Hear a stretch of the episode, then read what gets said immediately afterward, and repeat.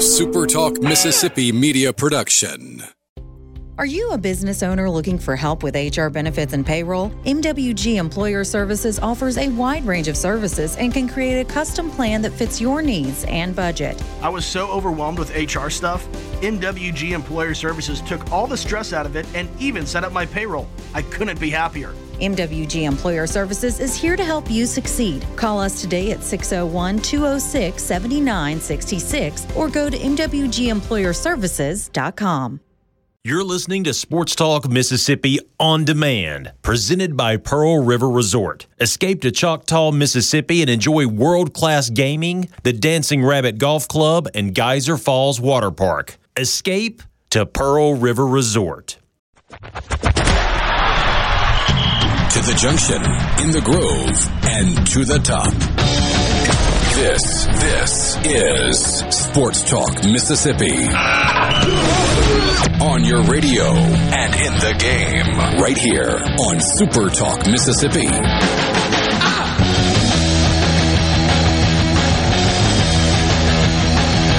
Hey, what's up? Tuesday afternoon, Sports Talk Mississippi with you, streaming at supertalk.fm and Supertalk TV. You want to be a part of the conversation? You can join us on the ceasefire text line at 601-879-4395. Want to give your business the edge? Get gigabit fiber internet from ceasefire business, backed by world-class IT experts who live where you do, right here in ceasefire country. Visit them online at ceasefire.com/business. We are coming to you, as always, from the Pearl River Resort Studios. Pearl River Resort, the home of the sportsbook at the Golden Moon Casino. Visit PearlRiverResort.com to learn more. Richard Cross, Michael Borky, Brian Haydad, thank you for being with us, fellas. We got a bunch to get to this afternoon. We got lines. Bill Bender from the Sporting News going to join us a little bit later. Had a conversation earlier today with Cole Cubelik. We talked about Ole Miss and its offensive line and Quinshon Judkins. We talked about Mississippi State and play calling and what they're capable of. Hey, Dad, got a little early peek ahead of what Cole will be looking for in the Egg Bowl matchup in 2.5 weeks when Ole Miss and Mississippi State square off in Oxford on Thanksgiving night. And we talked a little coaching search, Lane Kiffin / Hugh Freeze / John Cohen. So covered a lot of ground with Cole Cubelik. That's coming up a little bit later in the show today. Got lines? We got another college football playoff poll coming out tonight. There's going to be pretty significant shakeup from what we saw in week one. Happy Tuesday, boys. Oh, it's not a happy Tuesday. Why? Because the Saints got smoked again? Dude, you know, being emotional negativity.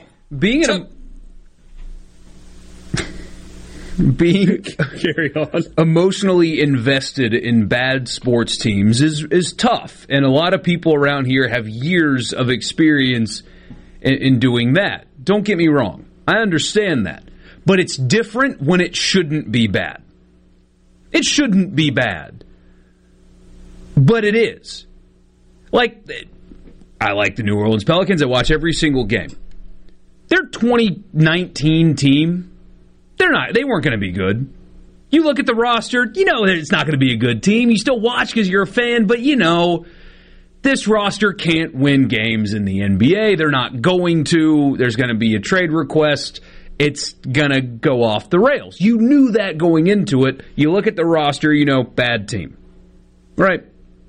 There have been some Ole Miss and Mississippi State teams in the past where you look at the roster and you know this is going to be a bad team. One that really comes to my mind is the 2011 Ole Miss team. You knew that was going to be a bad football team. You knew that. Anybody that didn't know that was lying to themselves and possibly their subscribers or followers or whatever. This Saints team should not be bad, but they are, and that makes it worse. And what's frustrating about it is I think the most disappointing part about this team is its defense. Yeah, I was going to say, because coming into the year, you guys, you know, despite questions, I'm not like you guys and you. I'm just saying those of you who are diehard, dyed-in-the-wool Saints fans, despite there being questions about what's Jameis going to look like, got Andy Dalton, Kamara, Michael Thomas is healthy, all those things, and there was hope for the offense, but there was still unknown with the offense, right? But yes. On the defensive side, these guys are going to be good on defense. Defense is going to carry this football team. They're bad on that side. And I can't help but wonder if the head coaching responsibilities is taking Dennis Allen away from his defense. Because it's still his defense. He still calls defense and everything. And because that personnel should be good. Should be really good. It's the same dudes from an elite level defense last year. Same guys, but you added Tyrann Mathieu. Same dudes. And they stink. And I wonder if that is because Dennis Allen is not just focusing on defense. Either way, it shouldn't be like that. You watch, and it doesn't make sense. That's more frustrating than expecting them to be bad. Because they should not be bad, and they are. Hey, Dad, we get a message on the C-Spire text line, and your reaction might be them's fighting words, but it says the Saints are the NFL's A&M. Well, that's not true. I mean, no, the Saints. It's not like the Saints went out in free agency this year and just paid big money for everybody. No. Maybe he means it from the standpoint of a lot of talent not producing results. Maybe. And the issue is talent can't stay healthy. Where's Marshon Lattimore been? Michael Thomas gets hurt again. Had to get foot surgery again. Has he played his last down in New Orleans? I think you probably should try to find a suitor because contract is brutal and he can't stay healthy. Yeah. It's frustrating, man. That's all it is frustrating. Nothing is going right. Saints don't have a quarterback. How the heck can you win without a quarterback? And I know the de facto answer is, but we don't know that because we haven't seen enough of Jameis Winston to know. But maybe the fact that you haven't seen enough of him to know is what you need to know. Yeah, he has had his ACL tear last year was a freak tackle, a bad tackle, by the way. Should have been penalized and fined. But then, 2 games into this season, you break 4 vertebrae in your back, you have a hip flexor issue, and a sprained ankle. It's at some point... But when he comes back and is cleared as healthy enough to go, they're like, yeah, Andy Dalton's going to be the quarterback. I still don't know if he's healthy enough to go. Huh? But either way, it doesn't matter. It doesn't matter. They are... Going to Jameis last night would not have changed the outcome. What blows my mind is people are like, oh, well, let Taysom be full-time quarterback, as if we didn't see what that looks like last year. Like, it'd be different if we didn't have a sample size that says, hey, when defenses have a week to prepare for Taysom Hill, they smoke him. Here's the crazy thing, right? The Saints are bad. Like, we all agree to that. They're 3-6, and yet they're a game out of first place in the NFC South. Yeah, I mean, it's still there. A team is going to win that division. The 4-5 Bucks, the 4-5 Falcons, the 3-6 Saints. The 2-7 Panthers are only 2 games out of first place. Now, the Panthers aren't going to win the division. I mean, I think we all still believe that Tom Brady and the Bucks are going to win it, right? Based on what we've seen. Right. Yes. I think that's what we believe. It's probably what we should believe. It's kind of crazy, though, if you look around the NFL, right? The Bills lead the East, but the Jets just beat them. And you got the Dolphins there at 6-3. And Allen's arm. Allen with the UCL issue. The Ravens lead the North. Cincinnati seems to be getting a little better, I think, and a little healthier. Titans lead the South by a couple of games. That division is awful. Kansas City's a game in front of the Chargers. NFC side of things. I mean, the best division in football is the NFC East. What year are we in? We're back to 2006 again. The Eagles are undefeated at 8-0. The Cowboys are 2 back at 6-2, tied with the New York Giants. And then you got the Commanders at 4-5. Minnesota has, for all practical purposes, won the NFC North. They're 7-1.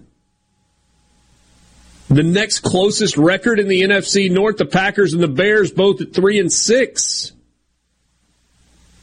Out west, competitive, I think. I remember the first preseason game that the Seattle Seahawks played. Brock Huard, who lives in that part of the country, works with Fox. We don't see or hear from him as much anymore. He did a radio show, and he was like, That might be the worst football team I've ever seen. And now Geno Smith and D.K. Metcalf and the Seattle Seahawks have a couple of games in the win column to lead in the division and have won 4 in a row. So this might be a take that I will walk back in 1 second. But Geno Smith right now looks like the best deep ball passer in the league right now. He is unbelievable throwing the football down the field right now. And part of it is, is it because he's got maybe the best deep ball receiver in the NFL? He's got some weapons, but my gosh, some of the throws he's making, man. I realize that getting to watch him in person, and you forget watching on television how fast and precise the game is. The balls that he was throwing in New Orleans, but he does this every week, are stupid throws in a complimentary way. And Rodgers can't do it right now because he doesn't have the guys getting open to be able to throw them to. And he's also on the tail end of his career. But if you need somebody to throw you a 55-yard ball in a basket right now... You taking Geno Smith or Joe Burrow? You might be taking Geno. He's so good right now. You agree on that front, hey, Dad? Best deep ball thrower in the NFL, Michael Borky. He said it's a thin limb that he's out on. Yeah, I'm not... Yeah, it's thin. But I like what Geno Smith is doing. I love the comeback story, and I love the way he's handled himself with humility, but just a touch of... Just a little edge. I try to tell y'all. Just a little attitude. I like that. Just a little bit of edge. Remember when Jalen Hurts got benched? Lost his job at Alabama. He's playing really, really well for that guy. Can never be an NFL quarterback. Oh, really? He can. Oh, really? We'll be back. Sports Talk Mississippi. It's big. Brace yourself. Sports Talk Mississippi, covering your Mississippi teams with live reports from the games and practices on Super Talk Mississippi.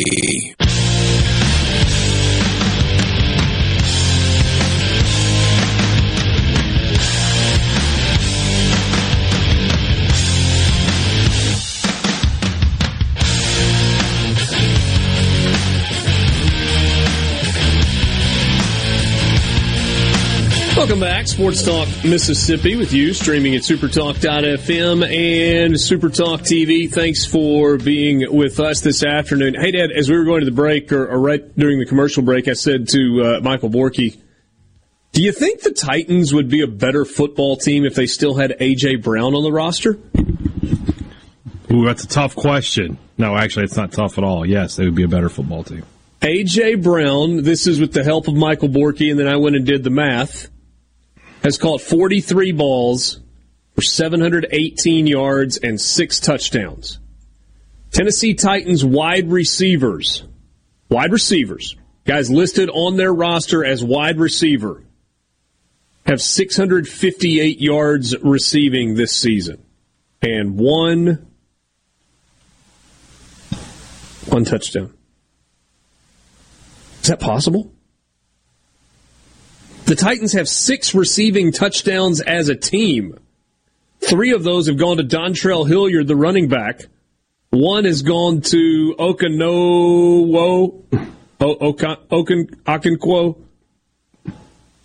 Tight end doesn't matter. I can't pronounce. Whatever. And then Jeff Swaim has a catch as well. A touchdown catch. There's 6 receiving touchdowns.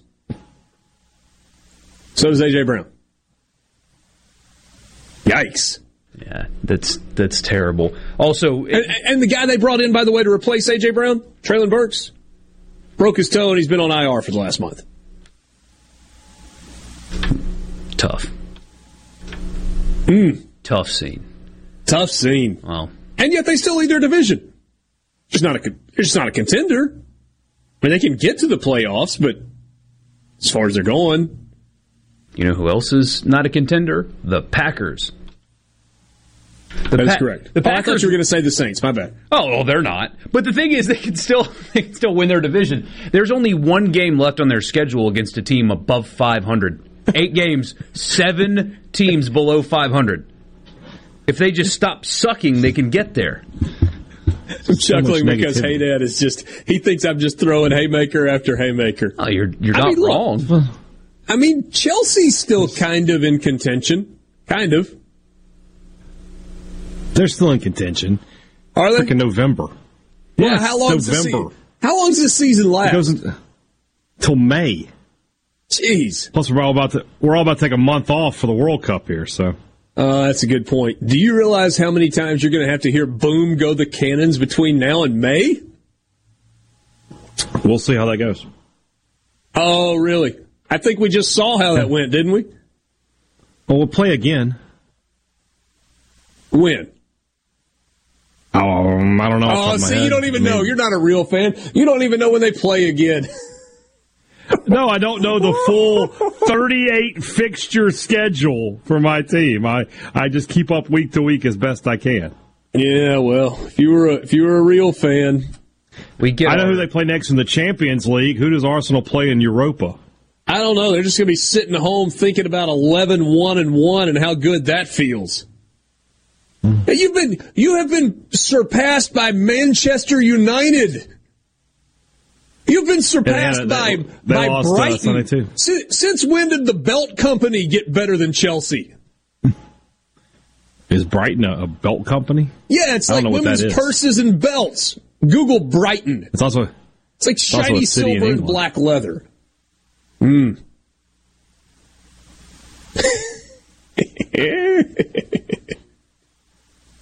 We get our World Cup roster tomorrow, by the way, in November, because it's still is stupid.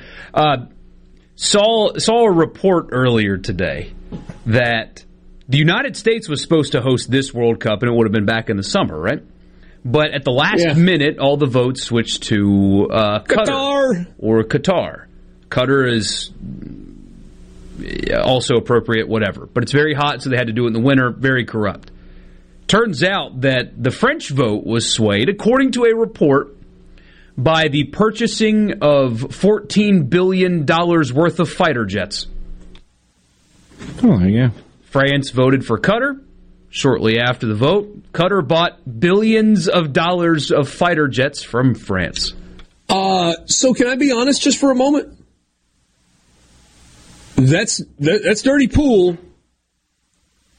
I don't blame France at all. That's not how it's supposed to work. Let's just I understand that. I understand that is not how it is supposed to work, and yet, you think we've gone too far? I will. If you give me $14 billion, I will literally vote for anything you tell me to vote for. Literally anything. You had to manufacture the vehicles. It's not like it was just straight 14 bills. Like you were in on that cost as well. But like college football fans are like, oh, that receiver went to Kentucky for $250,000. Oh, the sport's ruined. And soccer fans are like, we're exchanging fighter jets for billions. Oh, it could be worse, guys. One of our favorite text messages. Only about 11 people listening are interested in soccer. Change the topic to something the thousands of your listening audience wants to listen to.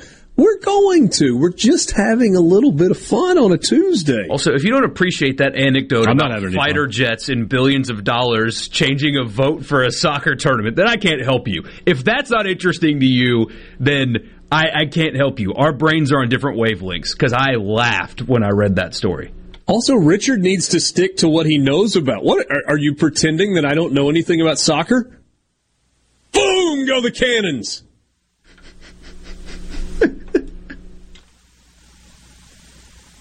It's possible it's a bit. And maybe I know a little bit more than I'm letting on. Maybe. That wouldn't be any fun, though. That wouldn't be any fun. Would this be any fun? If you had won the Powerball like that one person in California did, even though it took an extra 15 or so hours to find out that somebody had actually won, and sometime, let's just say you were immediately ready to, you weren't doing any of the smart stuff, like getting a lawyer and a financial advisor and all those things, and you went. You saw that you won, and you went to the lottery office today and said, here's my ticket, give me my money. And they're like, okay, here is roughly $600 million. Would you consider laying $100 million of that on LSU -3 at Arkansas? Because everything in my brain tells me that if you had won the Powerball yesterday, maybe it would have just been worth letting it ride and seeing about doubling up. Now, I don't think you can just walk into the Golden Moon and place a $600 million bet. I don't think. How much would that weigh? You got to show up with cash, right? Like that's going to be like a pallet of money. Yes. So a couple people have asked me, like, well, why? What does Vegas see? Like, is this a sucker line? And the only thing that I can wrap my head around is that they think a sleepy, cold 11 a.m. kickoff will be hard for LSU to get up for. After the emotional high of beating Alabama at home and storming the field and all that stuff, that's the only thing I can wrap my mind around, because these two football teams could not be going in more opposite directions. KJ Jefferson does not look healthy at all. The offensive line in front of him is pretty bad. And LSU's defensive front is going to feast. Thanksgiving's coming early in Fayetteville on Saturday. Mm. They're having ham. Like what do you think good old number 40 is going to do? I mean, that guy alone is going to win the game. And then on the other side of the ball, let's not forget that Arkansas is absolutely dreadful defensively this year. And they're missing a couple of starters this week. Yes, the secondary. Two defensive backs, including Slusher, who I guess is the best DB that they've got left on the team. What, arrested on Saturday night? And so those two guys aren't available. I need someone to explain to me what I'm missing. Unless the people in Vegas happen to know that Jaden Daniels is in a full upper body cast, I don't understand. Borky, I could not agree with you more about KJ Jefferson. But you remember what we talked about the best part of his game was going into the season?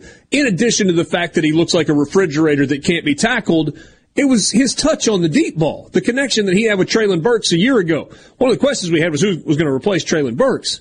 He throws a beautiful deep ball. He can't throw it deep right now. Yeah. This is a line that I will be very interested to hear Lee Sterling and Bruce Marshall's thoughts on when we get to them. Yes. 4:20 Thursday afternoon, 4:20 Friday afternoon. We will hear from both of those gentlemen and see if they can make any sense of it. Let's look at the rest of the lines involving SEC teams when we come back with you in the Pearl River Resort Studios.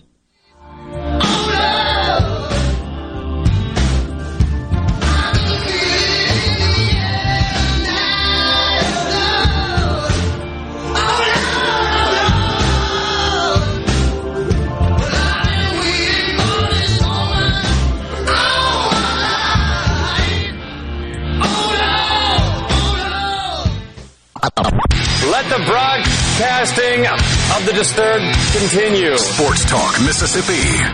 Super Talk Mississippi.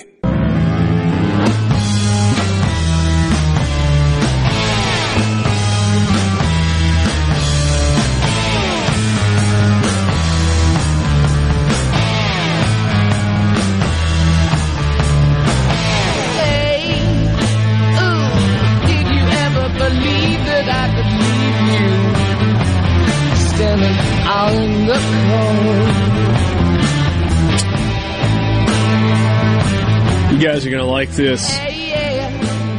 This week in the Polk's Pick 6, we had some outcomes that were going to make it really difficult to have an undefeated winner this week. No doubt. 352 eligible respondents. You know how many people went 6-0? 10. 0. Oh.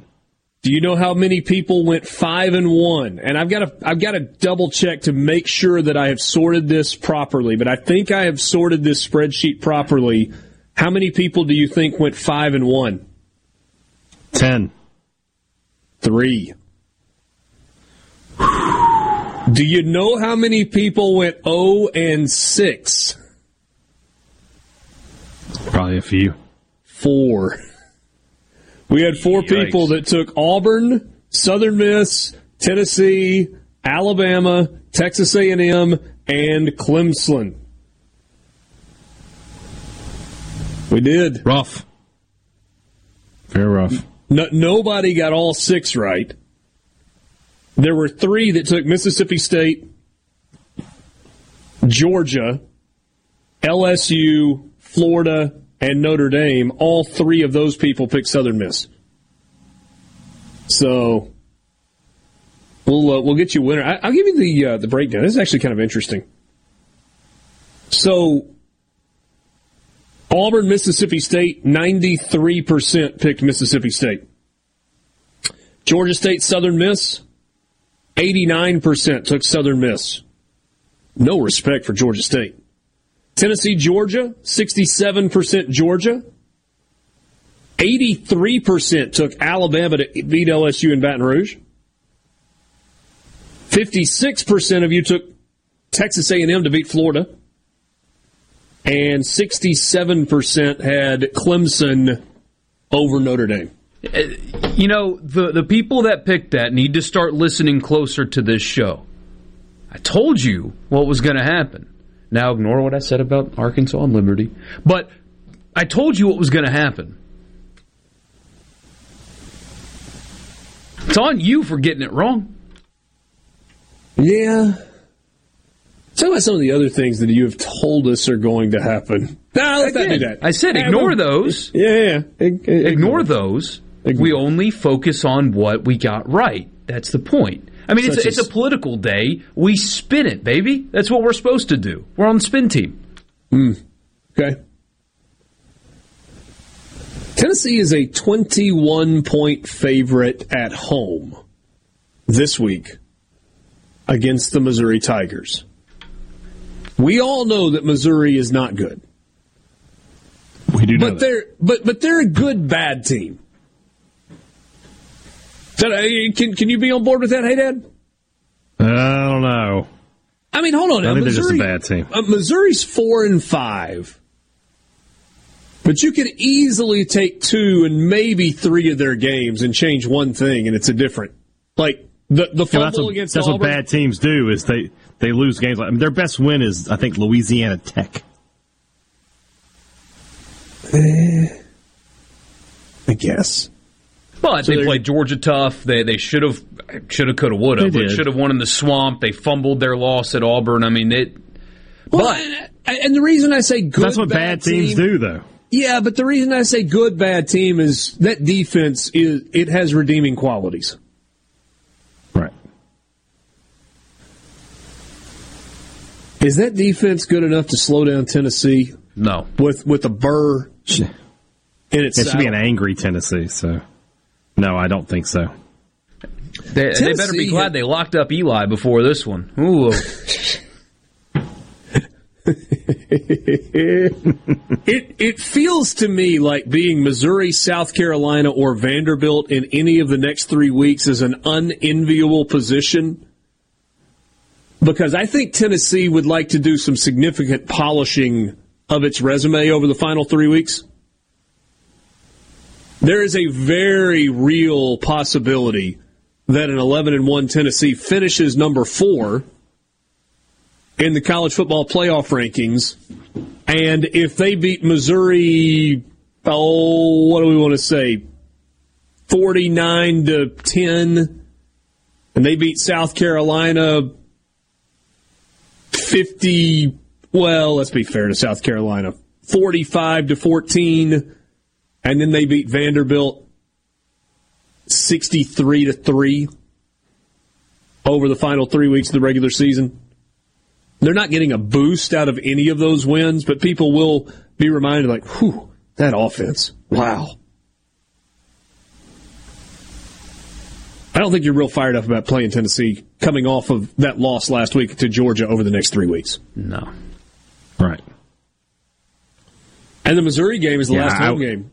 Hey, 11 a.m. kick this Saturday against Missouri on CBS. Then it's back-to-back road games for the Vols.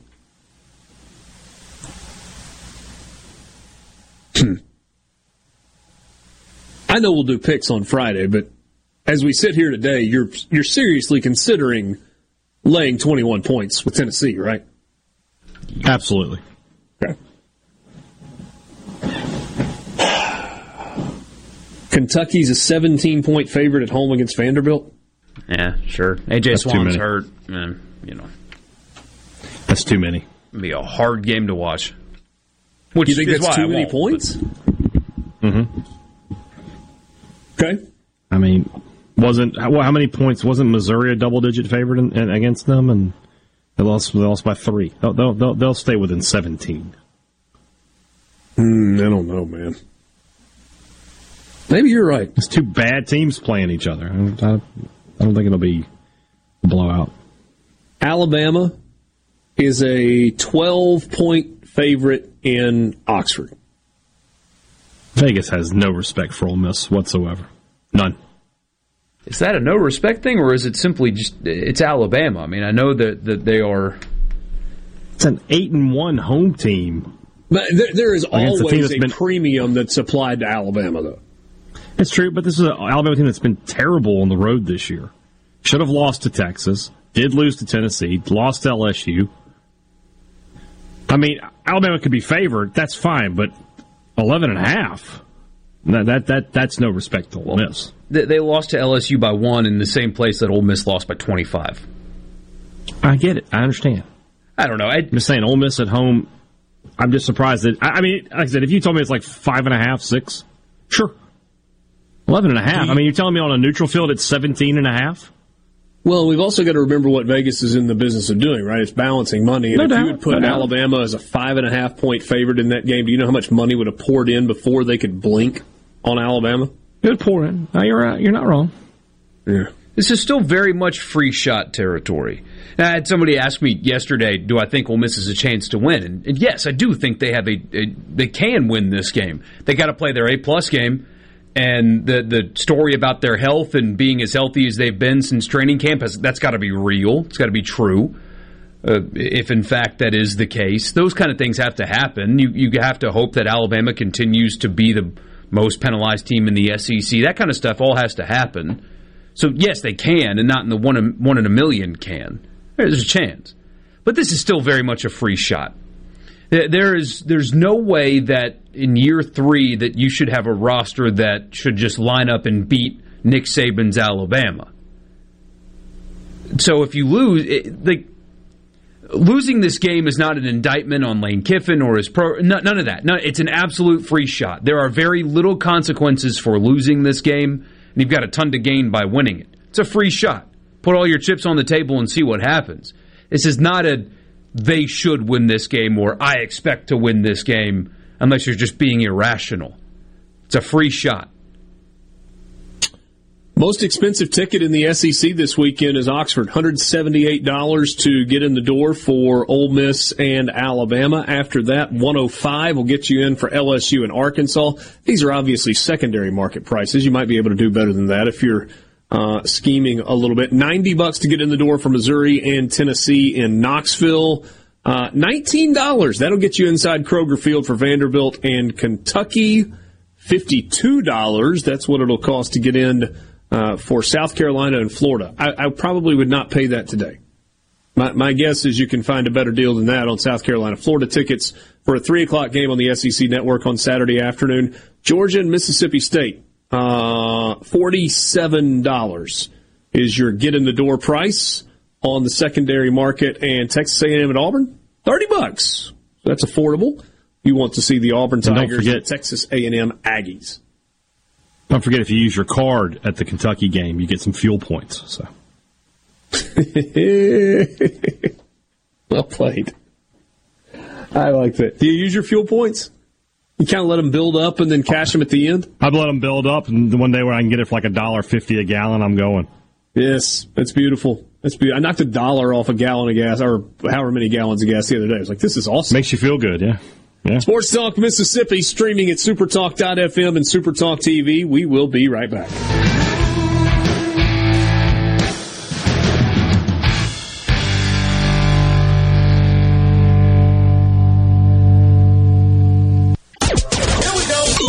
Sports Talk Mississippi. Here's more Super Talk Mississippi.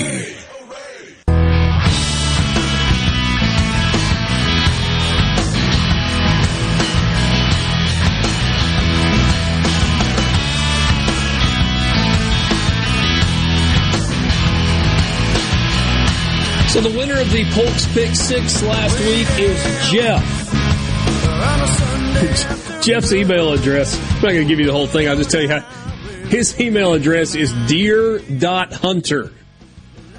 That sounds to me like a guy who is going to know what to do with that prize package, the six-pack of Polk's meat products that is shortly going to be on his way. So congratulations, Jeff. You went 5-1. You had Mississippi State winning. You had Southern Miss, which that was your one loss. Had Georgia, LSU, Florida, and Notre Dame. And you were one of three people to do that. Tiebreaker last week was total points in Georgia, Tennessee. The number was 40. And you won via tiebreaker. By the way, Jeff's number was 56. And it was the closest to 40. The other two were 62 and 76. So a lot of folks thinking a lot of scoring in that game. Didn't turn out to be that way. Weather probably had some to do with it. So, Jeff, congratulations. We will we'll get the Polk's Pick 6 up tomorrow for this week's contest and give you another chance to win a six-pack of Polk's meat products yourself. If you would like to be a part of the conversation, you can join us. ceasefire text line 601-879-4395. Let's go back and finish looking at the lines for games involving SEC teams. We made it through Alabama, Ole Miss, where Alabama is a 12-point road favorite. South Carolina at Florida. Florida is favored by 8.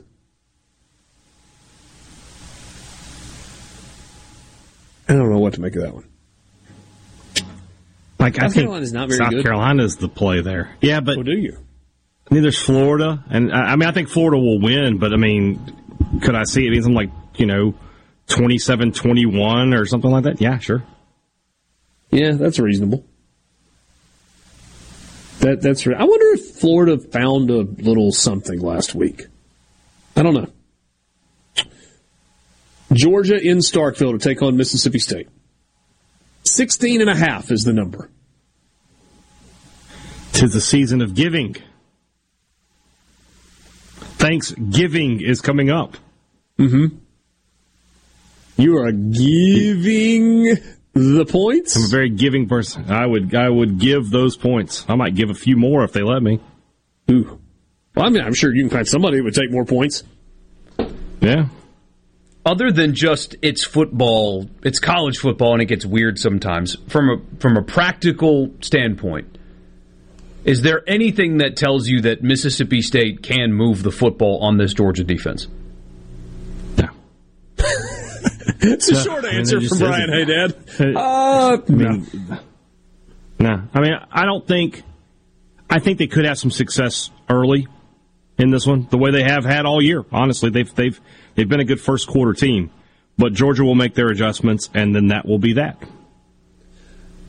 I'm, by the way, not going to be mad at Mike Leach if he doesn't commit to running the football against Georgia, because that's not going to work. Well, I don't know if the pass is going to work either, because the country's, or one of the most prolific passing offenses in the country, couldn't do that. Yeah, you're right. And a lot of quick hitting stuff. But you do remember a couple of years ago, Mississippi State had 7 scholarship players, and they went to Athens and they nearly won. It's like fishing stories, right? The longer it's more like the 300 at this point. They're just Athens, Greece, Athens, Georgia. It's all the same. Yeah. The longer it's been since you caught the fish, the bigger it gets. Mm-hmm. Yeah. The longer it's been since that game, the fewer players they had. Yeah. What was the Will Rogers was only 12 years old. Well, I mean, huh? Was it 39? What was it now? What was the number? It was 43. 43. Hmm. You double checked that, or that's just kind of what you decided to go with? At this point, I just know that was the number. 43 I've heard it enough times. Is the number. That kind of effort again? I don't know. I don't think so. Okay. I feel like that team was like super bought in because, I mean, they could have opted out of that game. They could have said they didn't want to go play. They obviously did. I think that team was at the peak of bought into Mike Leach. And I'm not saying there's a mutiny or anything going on. I'm just saying that I don't know that this team at this point in the season with the losses they've gone through is at that same point mentally. So I think that, and we don't really have time to get into this right now, but I think that's a fascinating conversation to have about where this Mississippi State team is mentally if it doesn't go well on Saturday. Because I don't know that that's a hurdle you really have to deal with right now. I mean, let's just say that Georgia wins on Saturday night and it's not all that close. Well, you're going to win against East Tennessee State regardless. And so you'll get the bad taste out of your mouth. And then State always gets up for the Egg Bowl. Or at least almost always does. Did they get up last year? Yeah. I think they were ready to play. They just played poorly. Yeah. Ole Miss played well. Sports Talk Mississippi. We'll get more coming up with you in the Pearl River Resort Studios right after this.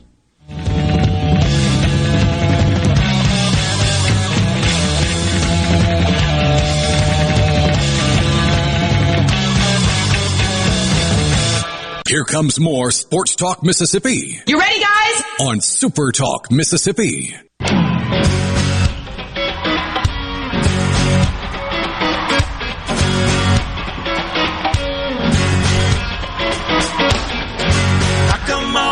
Hour, Sports Talk Mississippi, streaming at supertalk.fm, Supertalk TV, Richard Cross, Michael Borky, Brian Haydad, and you. We're coming to you from the Pearl River Resort Studios. Pearl River Resort, home of the Dancing Rabbit Golf Club. Two 18-hole championship golf courses.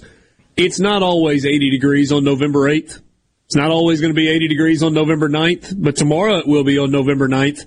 Great time to get out and play some golf. You can book a tee time online at dancingrabbitgolf.com. Schedule your trip, plan your trip there. Again, that's dancingrabbitgolf.com. You want to be a part of the conversation? You can join us on the C Spire text line, 601-879-4395. 601-879-4395. In just about a minute and a half, we're going to get to our conversation with Cole Cubelik. First part of that conversation, anyway. Hey, Dad, I want to go back to what we were talking about right before the break, though. 60 seconds or less, and we'll come back to this later in the show this afternoon. Level of motivation left for Mississippi State if Saturday night does not go well. You're talking about during that game or for the season? No, I'm talking about going forward for the remainder of the year. Oh, well, I think... It's tough because, you know, players aren't going to tell you they think they're going to lose, right? That's never going to happen. But I think they know the challenge. Let's try to make it as politically correct as we can. They know the challenge that is in front of them in playing Georgia, right? It's the number one team in the nation. It's the defending national champions. They're super talented. It's going to be tough. It's going to be tough. I think the players know that. And then, like you said, with the FCS game coming up, I'm sure they view that as an opportunity to, like you said, get a win, get a little positive momentum going into the Egg Bowl, maybe a chance for a lot of players to play, you hope. And then I agree with what you said. You know, State is usually up for the Egg Bowl. And Ole Miss is usually up for the Egg Bowl. I don't remember an Egg Bowl where Ole Miss was just flat. Maybe 2018. Hold that thought. Would be the one I'm going to have. Yeah, I'm sorry. I'm sorry to interrupt. We got to hurry to Cole Cubelik right now on the Farm Bureau guest line. Sports Talk Mississippi, streaming at supertalk.fm and Supertalk TV. Thanks for being with us. All guests appear on the Farm Bureau guest line. Check out favorites.com and go with the home team at Mississippi Farm Bureau. Cole Cubelik joins us right now. Busy guy. Radio show in Birmingham on Jocks. You know him from the SEC Network, sideline analyst. He's dipped into some action lately as well as a booth analyst, which, by the way, is where Michael Borky thinks you should be all the time. I mean, yeah, no disrespect to Jordan. He just thinks that that's where you should be on Saturday night. So, but you have a really interesting perspective, the spot that you're able to watch games. So let's just jump right in. And I want to rewind a couple of weeks to that Ole Miss Texas A&M game to start things. You saw Quinshon Judkins up close and personal. You watched that Ole Miss offensive line. They at times have had issues protecting Jackson Dart, but they seem to not be having issues in terms of opening holes in the run game. What do you see from kind of that group and also Judkins? I think they've been a group that has played well this year. Now, the protection part of it is real. They've had some breakdowns there. I think it's gotten better as the season has progressed. They do such a good job of just giving you different things visually to be responsible for on offense that it makes playing the run very difficult. But then they have a pretty good offensive line to go along with that, and elite backs, especially Judkins, a guy that just he has an innate ability of pressing the line of scrimmage, pressing his blocks, riding his blocks. He's very patient. He's got good vision and just a good understanding of how plays are going to turn out. And at that age, you don't really get that a whole lot. You usually get guys that just get the ball and go 100 miles an hour north and south. And he has the ability to sort of wait and then not get to full speed until he wants to get north and south. He's got a good amount of power to go with really good speed. He's one of those backs to me when I watch him, Richard, he never looks like he's going full speed. Like he's never looks like he's trying 100%, but he is. And he makes it look easy. And, they've made some changes up front. I think Jake Thornton's done a good job with that group of moving, Nick Broker down inside. And, they've battled some guys that have been less than 100%, but I think that, and then too, I think not having Trigg the last couple of games has actually worked against them as well. That's a position that offense really relies upon for mismatches and having you defend things a certain way, and not having that's worked against it. But they force you visually to be out of place all the time, and they make you defend all parts of the field. And if you don't, they're going to take advantage of it. So who's a good comp? I think it's one of the most unique run schemes in college football. I really do, just with everything they add to it. Who's a good comp for Judkins? Another back that you've seen that he reminds you of or reminds you of him?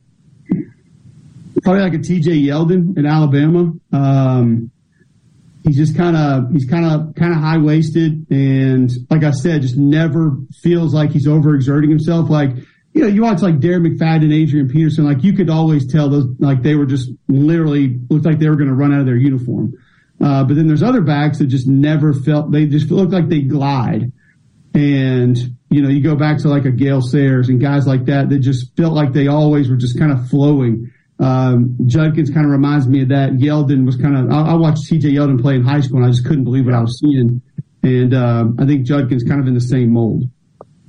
Let's scoot from Oxford to Starkville. That's where you were this past Saturday night. You saw that Mississippi State-Auburn game. Mississippi State at times offensively looks like a well-oiled machine. And then at times they look like, they're two flat tires and the oil needs to be changed. And, they stop running the ball.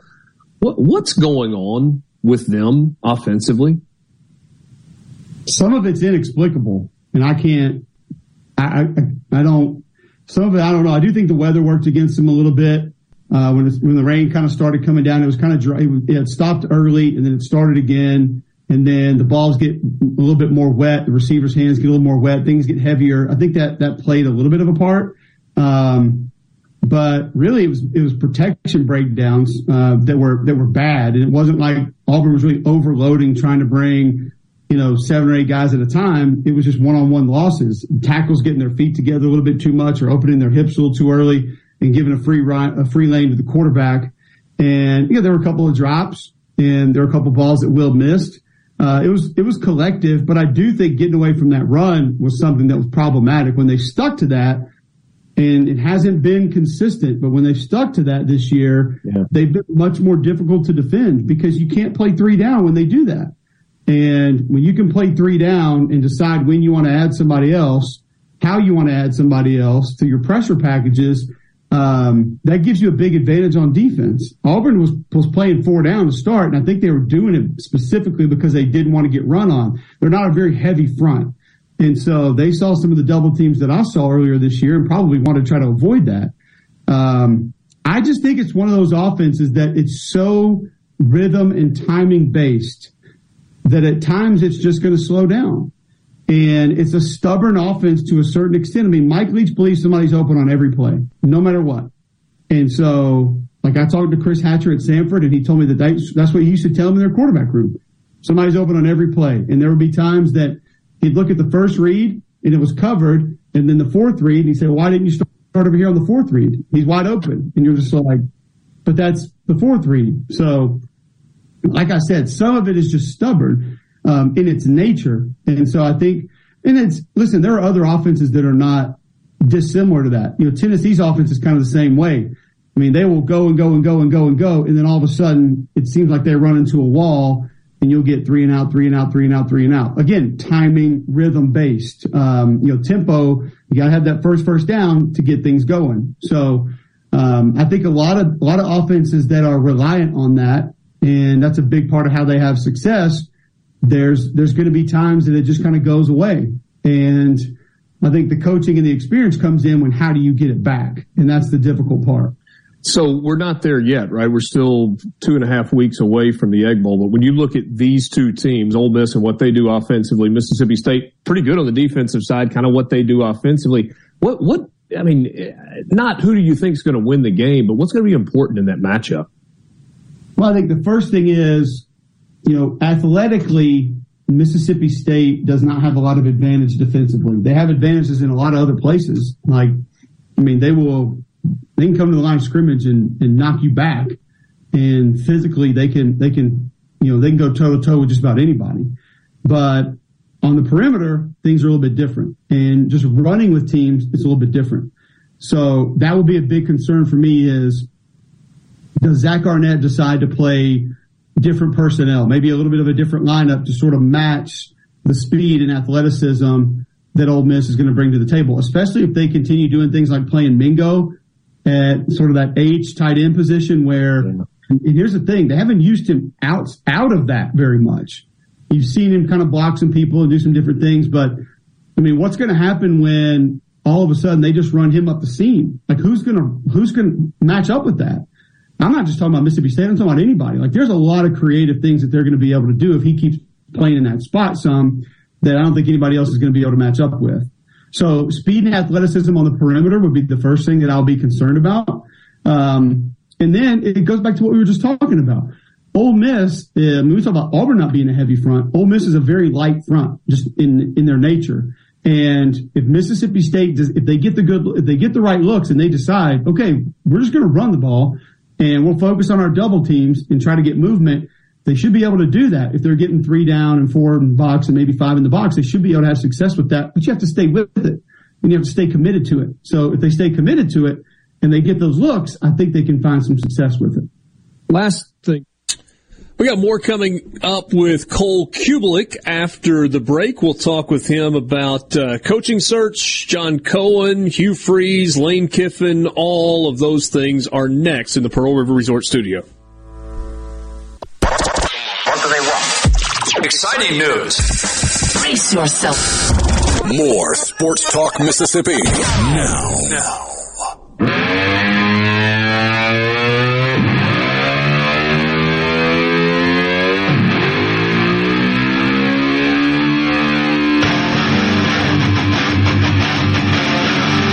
Sports Talk Mississippi, part 2 of our conversation with Cole Cubelik is coming up. But first, we'll remind you that all guests on Sports Talk Mississippi appear on the Farm Bureau guest line. Check out favorites.com and go with the home team, Mississippi Farm Bureau. We're going to switch gears, get away from the football on the field, and talk to Cole a little bit about Lane Kiffin as it pertains to the Auburn job. What about Hugh Freeze? And what is the level of autonomy that John Cohen has as Auburn searches for this new football coach? Last thing for you, Colin. I know you're tight on time. I appreciate you spending a few minutes with us. So anytime there's a head coach opening in the SEC, everybody that's in the SEC focuses on that, especially when it happens with a month left in the season. All the more so when the quote-unquote leading candidate is the head coach of one of the schools in Mississippi. What do you make of the Lane Kiffin Auburn thing, and maybe bigger picture? I know you guys are talking about it a ton on the radio. Just the Auburn opening and where this thing is headed. Is there traction in the search? What's going on? I think the interest from Lane's perspective, at least from the Auburn side, is real.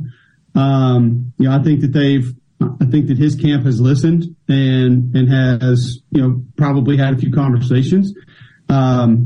I know he's a target, And, I mean, I've said it publicly. I think he would be best case scenario for Auburn. That's just my opinion.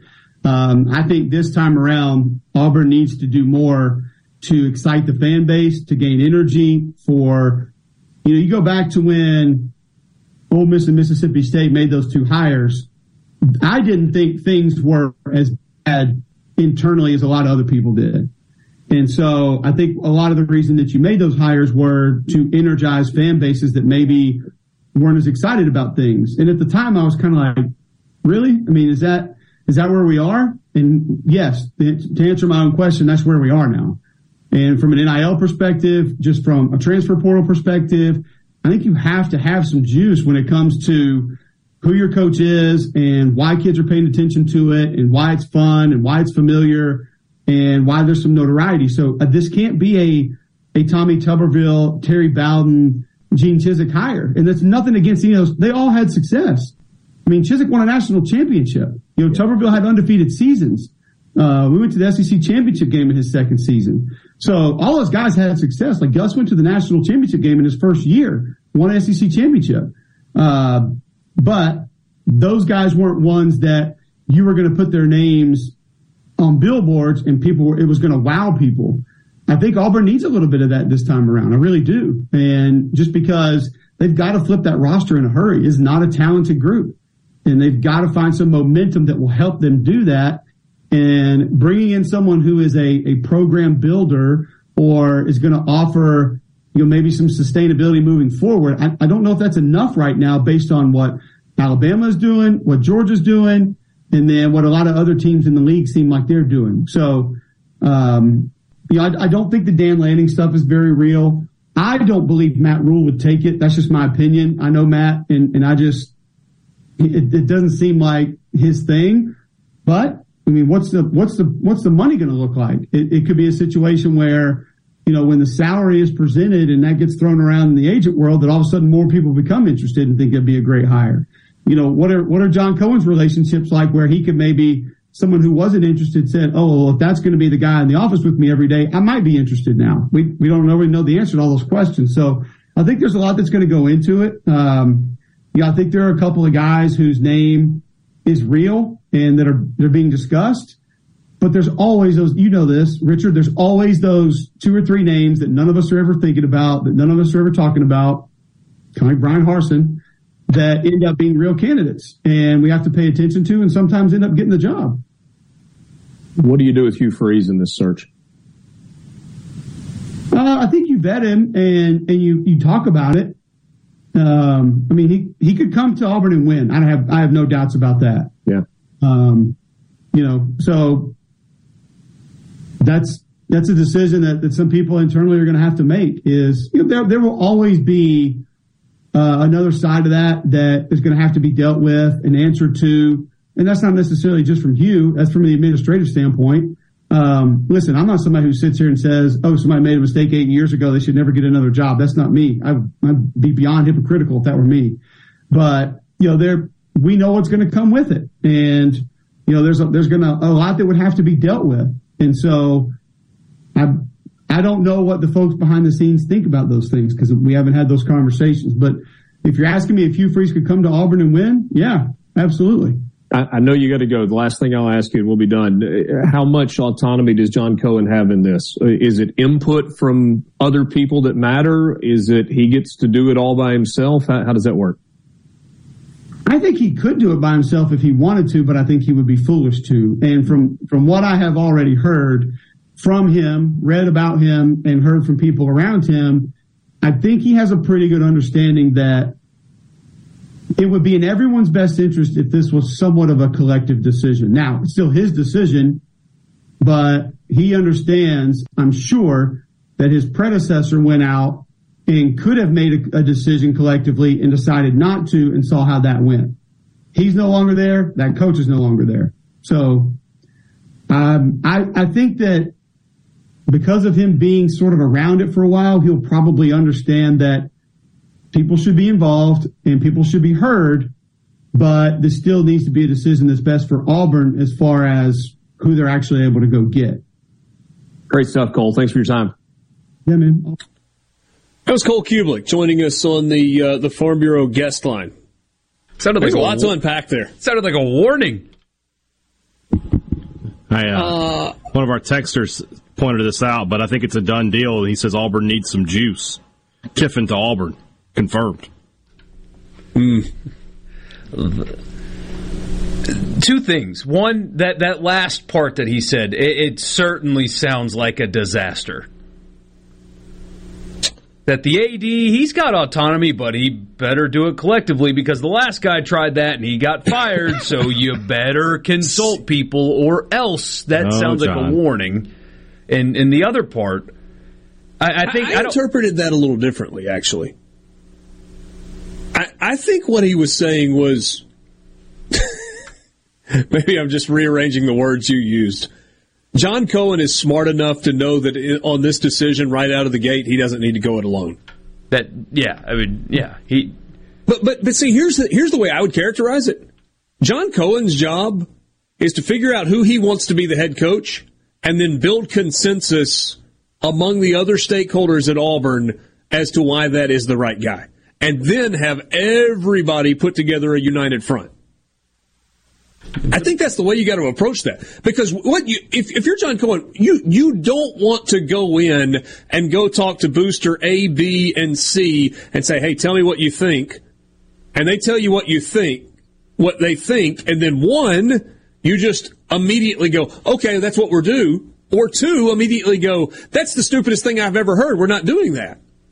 That's a really bad way to approach it for John Cohen. He needs to be able to go and have those conversations and talk generally and then say, all right, we'll circle back on this and say, guys, I think this is the right route to go. Let's talk about why and see if he can then build that consensus so that publicly it looks like John Cohen and Jimmy Raine and Mr. Harbert and whatever influence Bobby Louder still has. I don't know if he's got any left or not. Everybody's on the same page. It's hard to do, but that's what he's got to do. Did you see the hilarity from John Cohen's press conference today? Which part? So apparently when Harsin was introduced by Alan Green, he talked about how they met while speaking in a hot tub. So today, a reporter for Auburn, Brian Stoltz, who covers Auburn for Rivals, asked Cohen if he had ever spoken to a coach while in a hot tub. And Cohen said, not that I recall. And there you go. That's a good callback to Brian Stoltz. I don't know if Cohen got it, but I think the Auburn media was like, yes. That was funny. So. Well played. All right, Borky, what was the second part there? It sounds like he knows a lot more about the Auburn search than we do. When he's talking about, these are the best case scenario top candidates, but you know how it always goes to the guy you're not thinking about. It kind of sounded to me like he's privy to some directions. I don't know. I could be reading too far into it, but that coming from that guy tells me the top three names are probably not where they're going. That's the Cohen way. Moorhead and Leach, both not the top candidate when they were hired.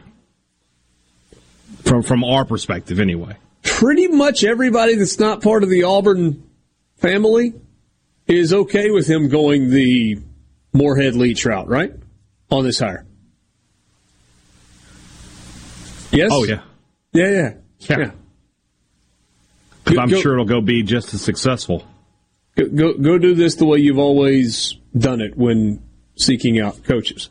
All right, we'll talk about some of the other stuff that Cole said when we come back. Sports Talk Mississippi, streaming at supertalk.fm, Supertalk TV, and, of course, live on your Supertalk Mississippi radio stations.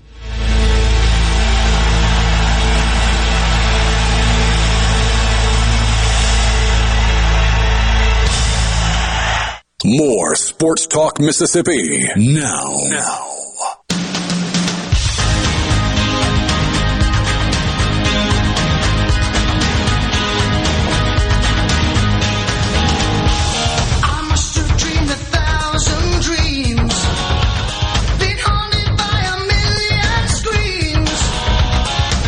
Back with you on Sports Talk Mississippi, streaming at supertalk.fm and Supertalk TV.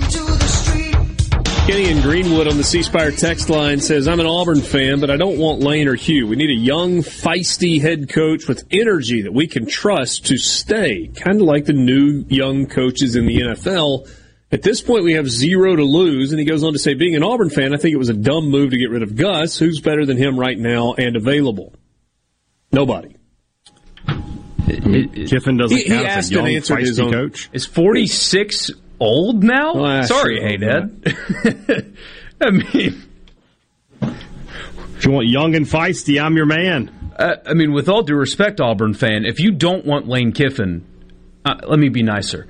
If you don't want Lane Kiffin, that is not a very intelligent thought. Because he will. When you say young NFL coach, do you mean assistant or head coach?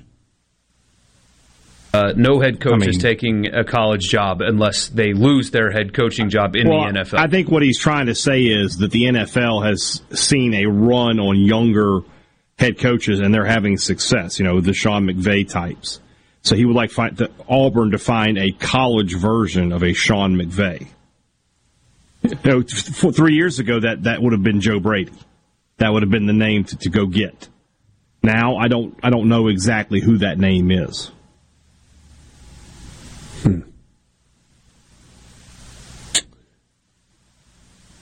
If you're really trying to get in the mind of John Cohen, then you've got to look at the pattern that he's used in hiring coaches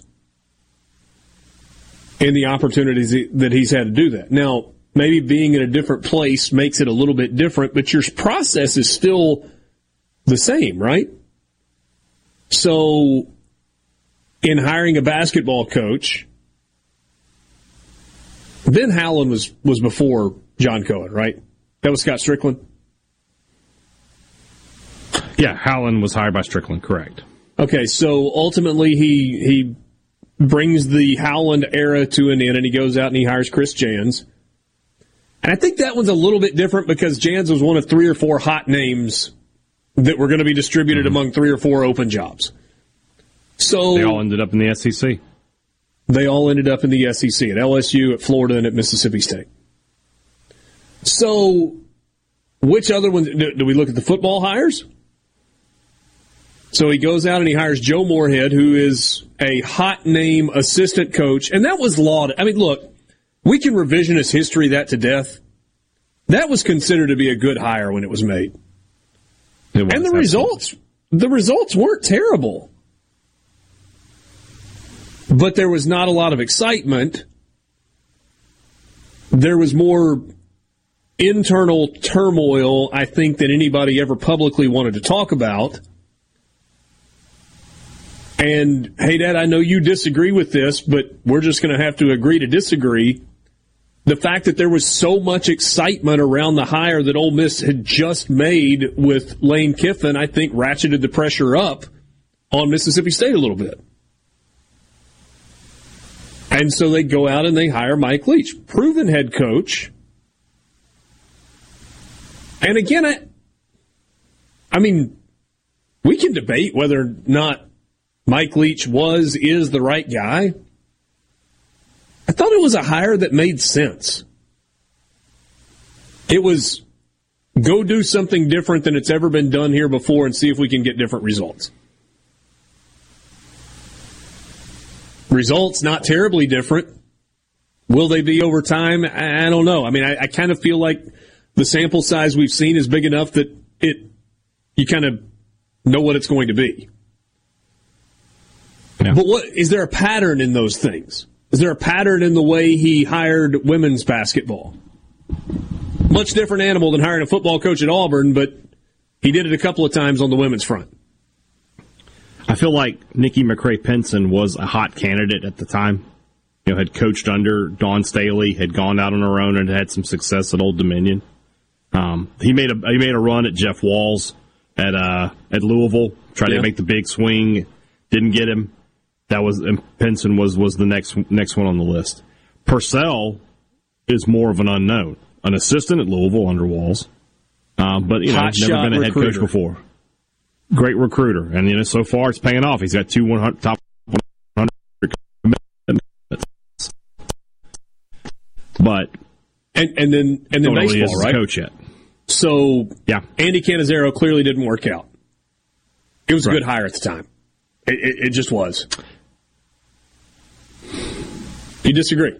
I think Canizaro ended up being a good hire, but I always was of the opinion that Cohen should have coached that last season, had two hats on, coach and athletic director, and let State have a full search at the end of the season. If it's Canizaro at that point, it's Canizaro, but no sitting head coach was going to leave his program in November. And Mississippi State baseball is a job that should be able to attract sitting head coaches. I would agree with that. So maybe underhired a little bit. Whether or not it would have worked if Andy had not had other issues, we can debate. I think it would have because he was recruiting well, but, I mean, imagine Alabama. I mean, I guess it's not a good example because Alabama has multiple national titles, but, you know, hiring a guy who had never been a head coach at a program that's considered an elite program, so a lot of times it doesn't work. And it's a lot of times you would just be like, why would you do that? And I mean, Georgia did it. It worked for them. But And then there was Chris Lemonis, and obviously that has worked out extremely well, to the tune of a national championship. But at the same time, the way that search unfolded, John went big game hunting, and he struck out twice, and then he landed on Chris Lemonis. He tried to get Schlossnagel. For whatever reason, that blew up. He tried to get Dan McDonald. He was told no, and Dan McDonald said you should go hire Chris Lemonis, and he did. That is exactly how that worked out. I got a phone call about that when it happened. About, you're wrong, and I was right. That he went on the air and talked about hiring somebody with College World Series experience, and he was talking about hiring a sitting head coach, and he didn't. And then he backed that up to, it could be as an assistant or as a player, which fit the Lemonis resume. And like you said, it's worked out perfectly. I think Lemonis is a good coach. I think State will bounce back this year. But at the time, he went big game hunting, didn't get him, went to Lemonis. Yeah. So, with all of that said, what does that say, based on his history, on what John Cohen is going to be looking for in this process? Nothing if he has to clear everything with the boosters.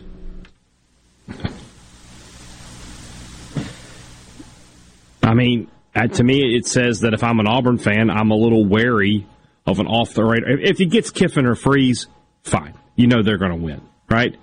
But when they announce Auburn head coach Bill O'Brien or Jeff Grimes, you should be a little nervous. Bo in Indianola says that Leach was close to being the Ole Miss coach when Hugh Freeze was hired. In 2012? No. Nope. Yeah, I don't think so, Bo. Don't believe that's the case. James in Hattiesburg says his process is going to vary because the resources and circumstances are different. Mainly resources. There's probably some truth to that. There are, but let me raise this one. Somebody said, "What about Todd Monken at Auburn?" That would be an interesting choice. It would fit the Cohen profile. Successful coordinator. He was a successful head coach at USM. He got that program turned back around. NFL experience. I mean, on paper, that's a good hire. Does it do what Cole was just talking about giving you some juice and getting people fired up? No. Borky's, that name do anything for you? It won't do anything for them. No, it won't do anything for them. It's such a fascinating situation that we're not going to get any resolution for a few weeks, I don't think. I mean, I can't help but wonder, based on listening to Cole, he's talking about these off-the-wall candidates. Mark Stoops said something really interesting yesterday, practically begging his fans to give to NIL because they don't have enough. You know where they've got more NIL in football than they do at Kentucky? They have it at Auburn. Yeah. Mark Stoops is a good football coach. I don't think that's one that gets people super excited either, though. Might should, but I don't know if it will. And you hear how goofy this conversation is? You got to get somebody that will excite people. How about you get somebody that wins? Why is that priority one? Why is excitement priority one? Why is press conference priority one? Because that's all entertainment business. But I want to sell tickets. You know what's more entertaining? I want to get people in the stadium. Wins. Winning. Wins get people in the stadium. Yeah, but Mike Leach is entertaining. Fans aren't showing up. Well, Mike Leach, the press conference guy, is entertaining. Mike Leach, the football coach and offensive play caller, is not entertaining. And I think that's what he means by having some juice. He's not talking about the guy who comes in there with he's witty. He's talking about a guy whose offense attracts playmakers and puts points on the scoreboard. Lane Kiffin would excite fans initially, and then he would go back to being Lane Kiffin, and it's like just social media. It's not like he's going to be an ongoing excitement. If you want that, it's Deion Sanders, right? Sports Talk Mississippi. We'll be back. It's time to get real. Real sports talk for Mississippi.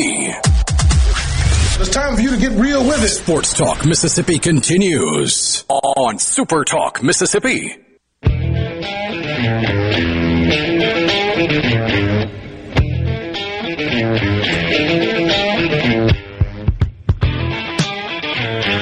We're back, Sports Talk Mississippi with you, streaming at supertalk.fm and Supertalk TV. Richard Cross, Brian Haydad, and Michael Borky, thanks for being with us. I want to go back to two other things that Cole Cubelik said in the conversation. If you missed that, you can go back and listen to it on demand at supertalk.fm, or you can get the podcast of Sports Talk Mississippi wherever you listen to your podcasts. One more thing on the coaching front. I thought what he didn't say about Hugh Freeze spoke more than anything he did say. There was hesitation. There was, people inside making that decision are going to have to decide if that's the right thing. But he did say, I think Hugh Freeze would win at Auburn. Did you guys kind of hear that hesitation, hear that pause? Not a whole lot to say there? Strikes me as somebody that understands that. Well, and Haydad and I talked about this yesterday a little bit when you left. We got a bunch of texts about distance running. That, yeah. Where people keep using the phrase, he's learned his lesson. And I would love for you to show your work on that. I mean, how do you know? How do you know? And I'm not talking about the NCAA. How do you know? Because right before this season started, messages were being sent to people actively suing his employer. So how do you know that he's changed and he's learned his lesson? That's what I took from Cole. Is there's, he'd win football games, but I am not sure that he'd be able to handle it, and it would go smoothly and would further embarrass Auburn. That's the tone I got. I'm putting words in a guy's mouth, but if I were him, I would have that feeling too. I would be afraid that for the sake of winning, you risk embarrassment, because that is possible. And you can find a winner without the risk of embarrassment. That guy exists out there. When you talk about Freeze on a terrestrial radio show, you just kind of have to pause sometimes when you're talking about what he's been accused of in the past, because you just can't say it out loud.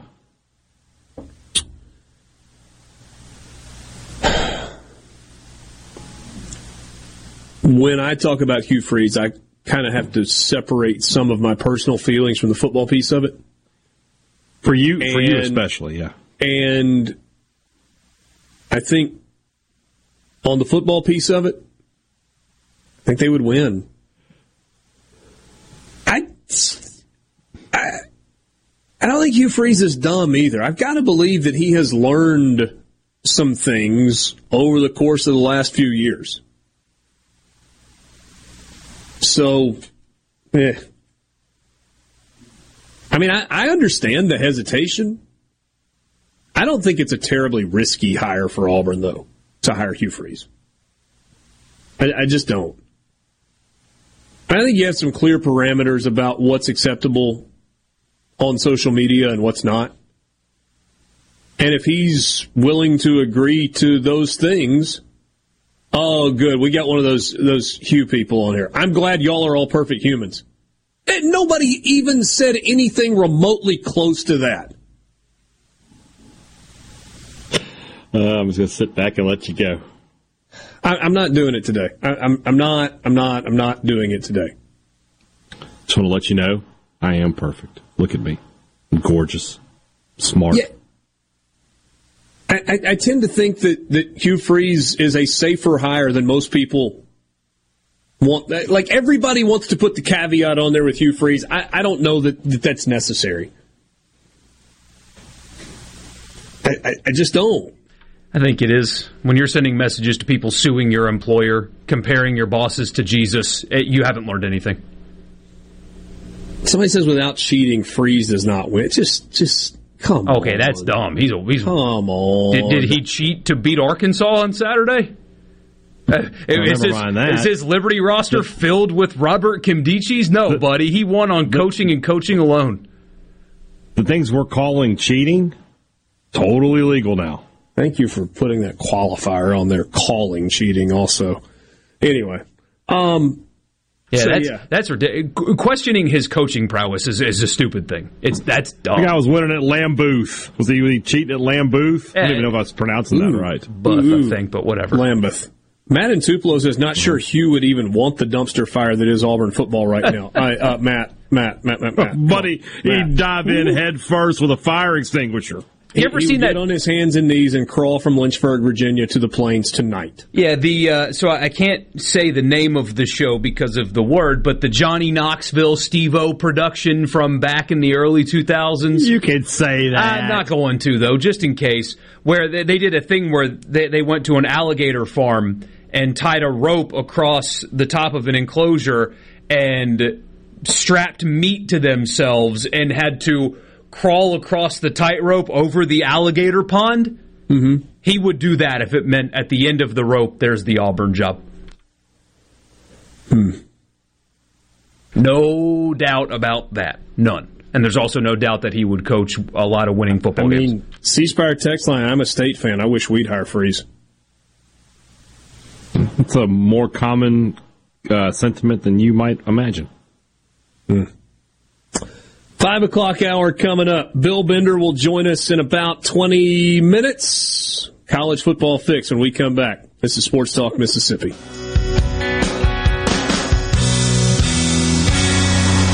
Your number one for sports talk. Anyone? Anyone? Anyone? Come on, don't be shy. Sports Talk Mississippi. Bingo, man, bingo. Super Talk Mississippi.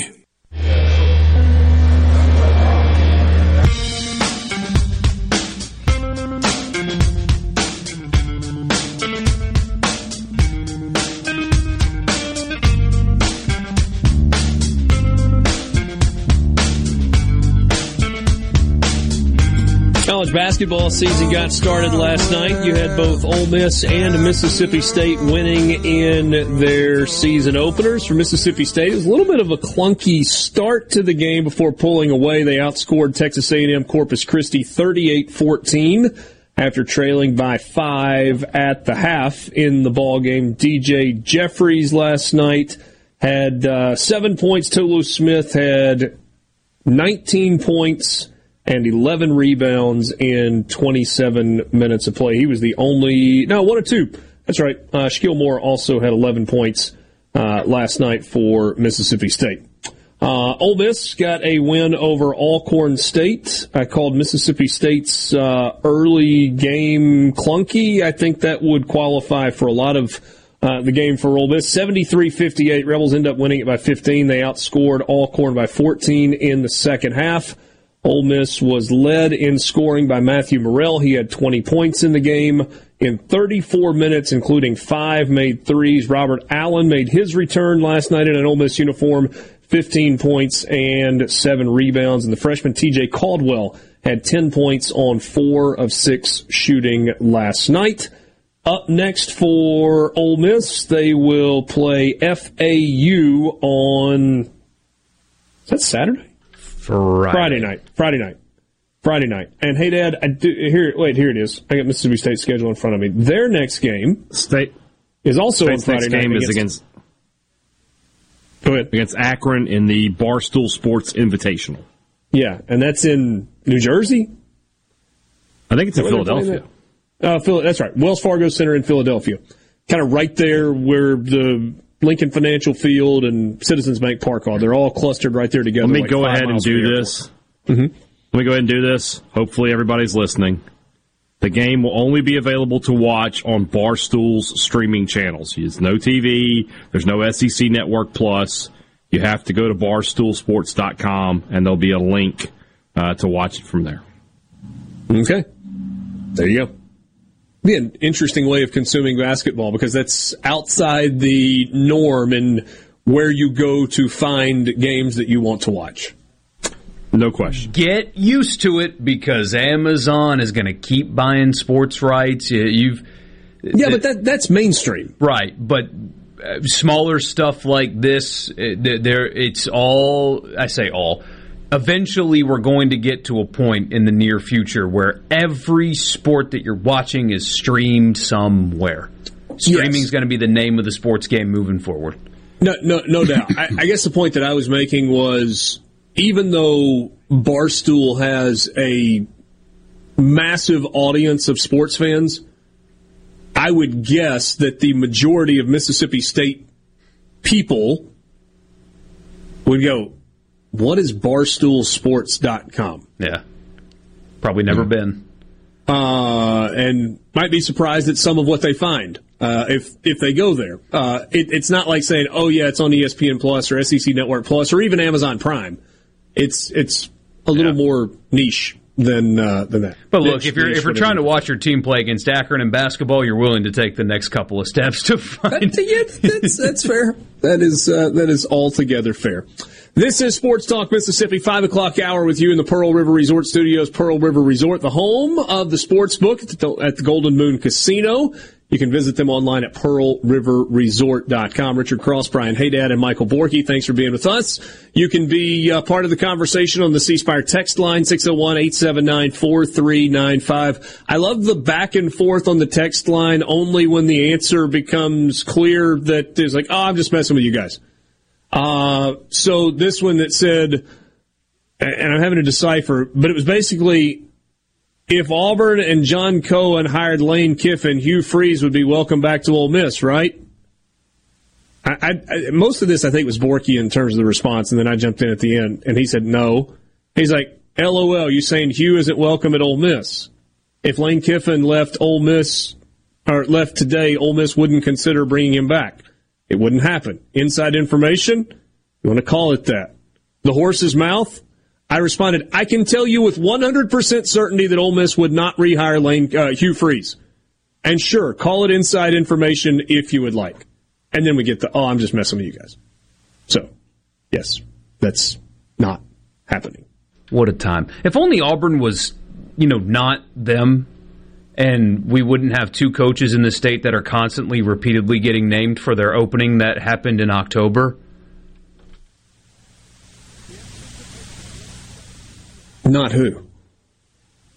If Auburn would just be normal, we wouldn't have to. Well, what about Coach Prime? What about Kiffin? Oh, we could just have normal days instead of Auburn's a disaster, but they're a disaster with some money. And by God, they won a national championship. You can't take that away. But I think people overinflate that championship because Cam Newton and Cam Newton only is why they won that championship. But either way, it happened. And it's just constant. I don't know how often you guys get asked about it. It's every single day for me. Well, how much money would it take to get Kiffin to stay? Well, a lot. Can Ole Miss pay that? I think so. Well, what if Auburn offers this? My response is, well, what if they don't? Well, I don't know, but this message board said that they did. Well, they probably didn't because that would make him the highest paid coach in college football, and Auburn's not doing that. Well, are you sure? Yes, I'm sure. Or are they? Exactly. I mean... Just constant. Auburn is like that, the meme from the Babadook. It's like, why can't you just be normal? Ah! Clip that. Simple as that. Just the ah. Oh, it'll be used. We'll need that. That's fine. I don't care. What do you say we get to the college football picks? Thank you for clipping what I asked you to clip yesterday. I appreciate that. I laughed again. What did I do?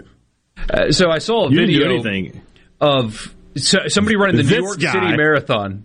And I was just setting up this segment, right? But somebody running the New York City Marathon. I guess I could. We have the clip. Oh, it's on Twitter if you want to see it. And we'll play the clip. And let's get to the college football fix. Why don't we play that clip in the next segment, so Richard can have a laugh. I just took control there. I just became producer, director. I just did it. I did the thing. College football fix is driven. You want to do the read also? Nope. Driven by Ford and your local Mississippi Ford dealers. BuyFordNow.com. You can start your search there, but don't stop there. Test drive the F-150 F-Series. Best-selling trucks in America for how many years? 45 straight years. The new college football playoff poll is coming out tonight. Michael Borky, give me your top 8. Top eight. So I think the best team in the country has been solidified now. I do believe it's Georgia. I would put, despite their struggle, Ohio State at number 2 ahead of Michigan. I think Ohio State has been tested a little bit more than Michigan. I would put them both ahead of TCU. And I'm going to use a line that I didn't like from the committee chair. TCU does fall behind in games against lesser opponents. They win them, and so they belong in the top 4. However, that has not been an issue as much for Ohio State and Michigan. But if you wanted to interchange them, I wouldn't argue too much with you. But but those are my top 4. And then I would have Tennessee at 5. I think that despite the loss and kind of getting humbled, they would belong there. I would have LSU, if you can believe it, at 6 ahead of Oregon. I think if they played Oregon today, they would win. I don't love this, but I would have USC at 7, Ole Miss 8, Alabama 9, UCLA 10. So you just bumped Oregon completely out of the top 10? Yep. I know they're good, but wow. I think if Oregon played Ole Miss today, Ole Miss would win. They've already beaten UCLA, though. Sorry, yes. I have it backwards. Oregon ahead of UCLA. Okay. Hey, Dad, give me your top 8. I'm going to go Georgia 1. I like Michigan better than Ohio State. I'm going to have Michigan 2. Okay. Ohio State 3. TCU is going to go up to 4. I would have Oregon at 5. I know that we're talking about common opponent with Georgia. You know, Tennessee was close loss. Oregon was blowout loss. But I just think Oregon's playing really, really well. And Tennessee, week after a loss, I want to see how they react to that. So Tennessee 6, 7. I'll have USC, and then I'll have LSU 8th.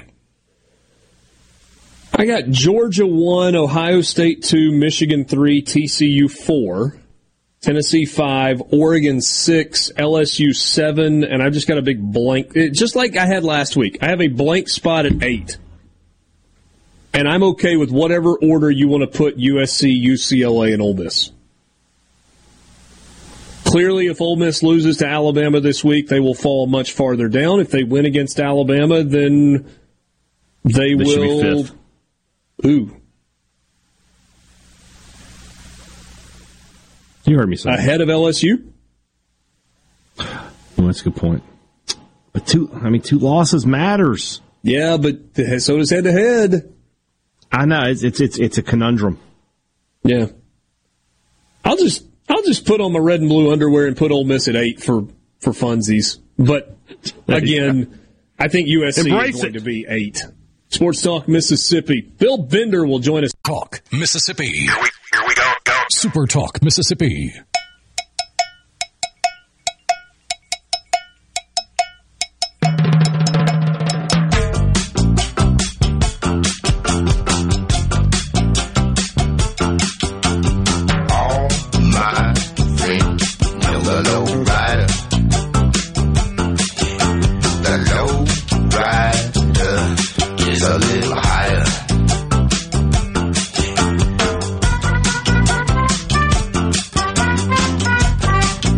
Sports Talk Mississippi with you, streaming at supertalk.fm and Supertalk TV. Great as always to be with you. You want to be a part of the conversation, you can join us on the C-Spire text line, 601-879-4395. Again, 601-879-4395. So we were debating just a bit our top 8 for the college football playoff poll. That will get released in about 45 minutes.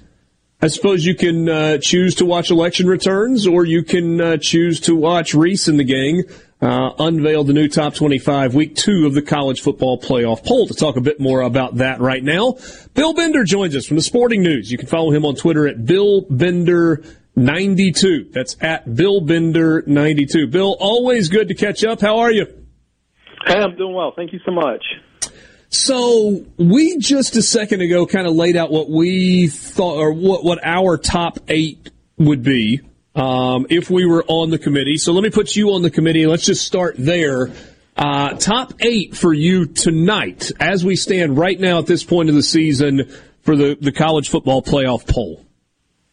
I would probably. Do you want me to go 1-8 or 8-1? You can go 1-8. That's fine. 1-8. All right. Well, Georgia, that's easy. Number one, yep. Obviously definitive statement. 2-3, I would go Ohio State and Michigan. Won't be surprised if it's flipped based on the last 2 weeks, and it's Michigan, Ohio State. 4, going with TCU. They're undefeated. I think they're being somewhat disrespected. 5, Tennessee. 6, Oregon. 7, LSU.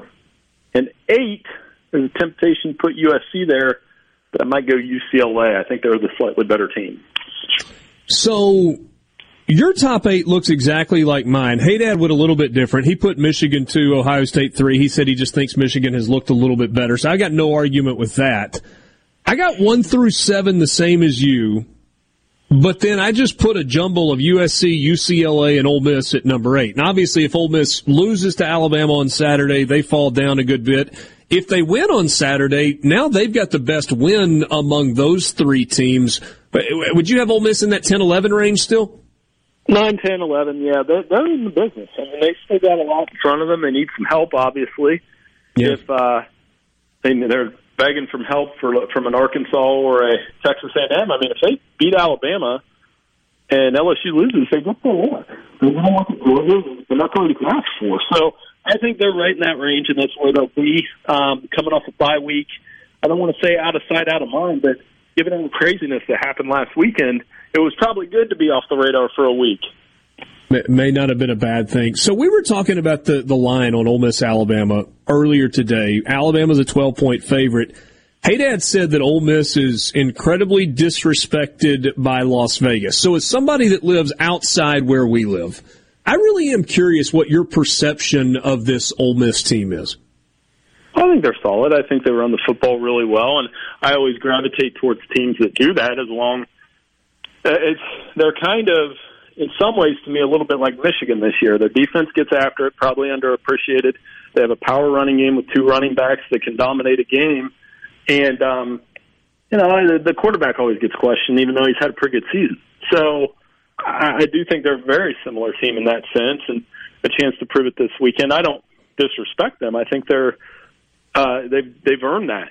And if they can get this done against an Alabama team that's just been very undisciplined on the road, I don't want to say miserable because all their games are close, but just very uncharacteristically undisciplined on the road in every chance they've gotten this year. I think that's a good way to describe it. Visiting with Bill Bender from the Sporting News. So you, a second ago, said that you would have Ohio State slightly in front of Michigan. We're obviously going to get to see those 2 teams on the field against each other in the final week of the regular season. But as we sit here 2.5 weeks out from that game, what do you think the differentiating factor is between those 2 teams that are clearly the class of the Big Ten? Oh, it's going to be awesome. Everybody's talking about it now. I mean, one team has a better collection of skill position talent on the perimeter. Ohio State with all those receivers. Marvin Harrison Jr. has been amazing. Stroud, obviously, still... despite the wind, and I got to tell you guys this: to understand how bad that wind was in Chicago, you just got to be there sometime. It was awful. So I'm not making excuses because you got to play in the weather, but not a great game. But and then Michigan, just this power running attack. They've found their identity. They know who they are. They're not going to apologize for it. Richard, I think this team's better than what he had last year. And they are equipped to maybe go in there and beat Ohio State. It's going to be a really fun game. So this is the most subjective of questions, but I know you've done it both places. Michigan, Ohio State, better setting when it's in Ann Arbor or in Columbus?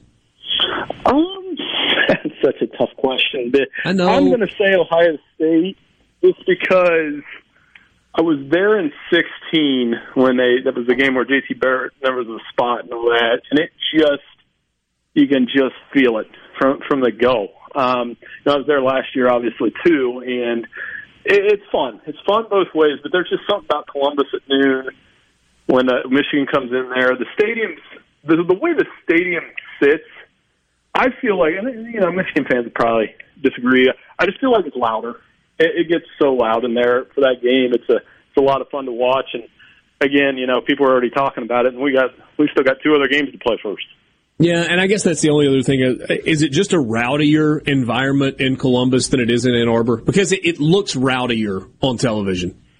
A little bit. I mean, it's, both are great college towns, but I don't know. Last year in Michigan, it was rowdy, maybe even more so because it had been a minute. It had been 10 years since they won the game. It had been. So, and I think that's what's amped the stakes up this year, because if you really think about it, if Michigan wins this year, that means Ryan Day is 1-2 against Michigan. And they haven't had a coach with a losing record against Michigan in a long time. So there's definitely a lot at play for both. I mean, Jim Harbaugh, and they're rolling. Their only losses in the last 2 years are kind of a fluky game at Michigan State and a loss to arguably, the best Georgia team of all time. He's got it rolling. Bill, I think we have conditioned ourselves to not write Nick Saban's obituary, right? I mean, people have tried to do that a couple of times, and he tends to bounce back with a national championship when that happens. But there are people that are looking at this, even Greg McElroy, who played quarterback for him on his radio show, saying, for the first time, I'm actually a little worried about where Alabama is headed. Given the fact that they've lost twice this year, and there are two games that they have played that they very easily could have lost that they didn't, being Texas and Texas A&M.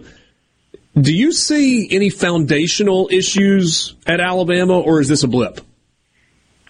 I heard Feinbaum's comments about how it seems like Nick Saban is disgruntled because it's the changes in college football, and I think there might be something to that. I mean, they're always going to have a 4-star, 5-star roster, a top-shelf roster with all this talent. It's just these penalties are just amazing. I'll say this. I don't know that it's in a steep decline yet, but I just felt like the whole night, as long as LSU was going to stay close, they were going to win that football game.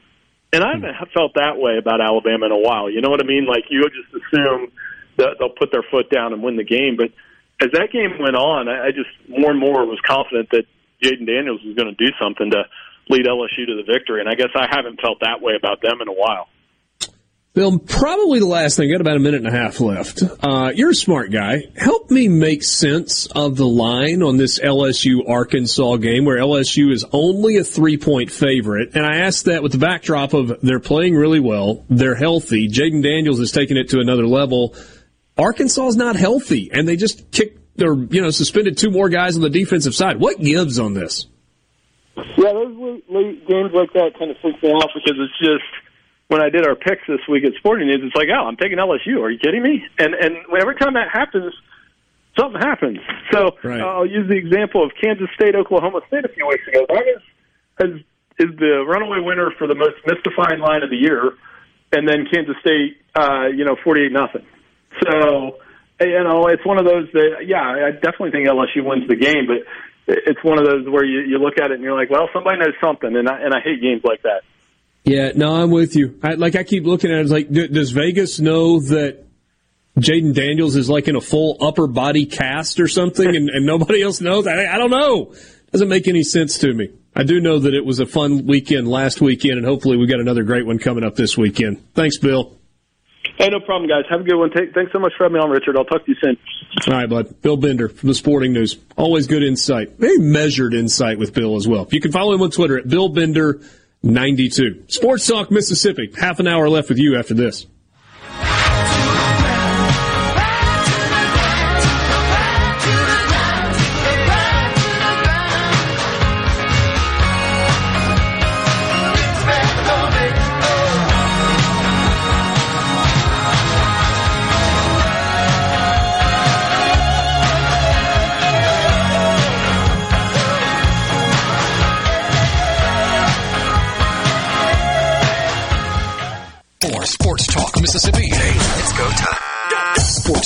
Mississippi.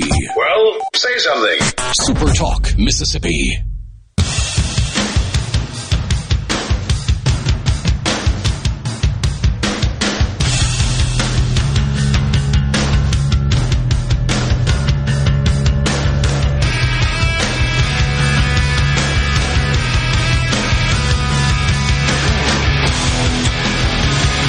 Sunday afternoon, ESPN released its updated bowl projections. And we're kind of getting to the time of the year where these make a little bit more sense. Obviously, there's a lot that still could happen.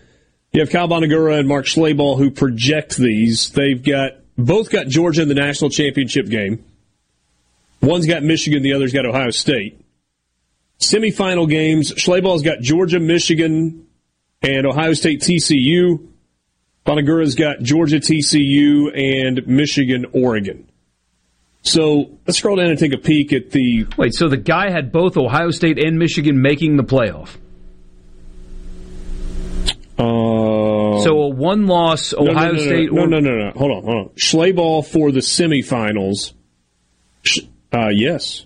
Mark Schleyball had Georgia, Michigan, Ohio State, and TCU as the final four. So Mark thinks that a one-loss Michigan or Ohio State would get in over a one-loss Tennessee, unless he thinks Tennessee's losing again somewhere?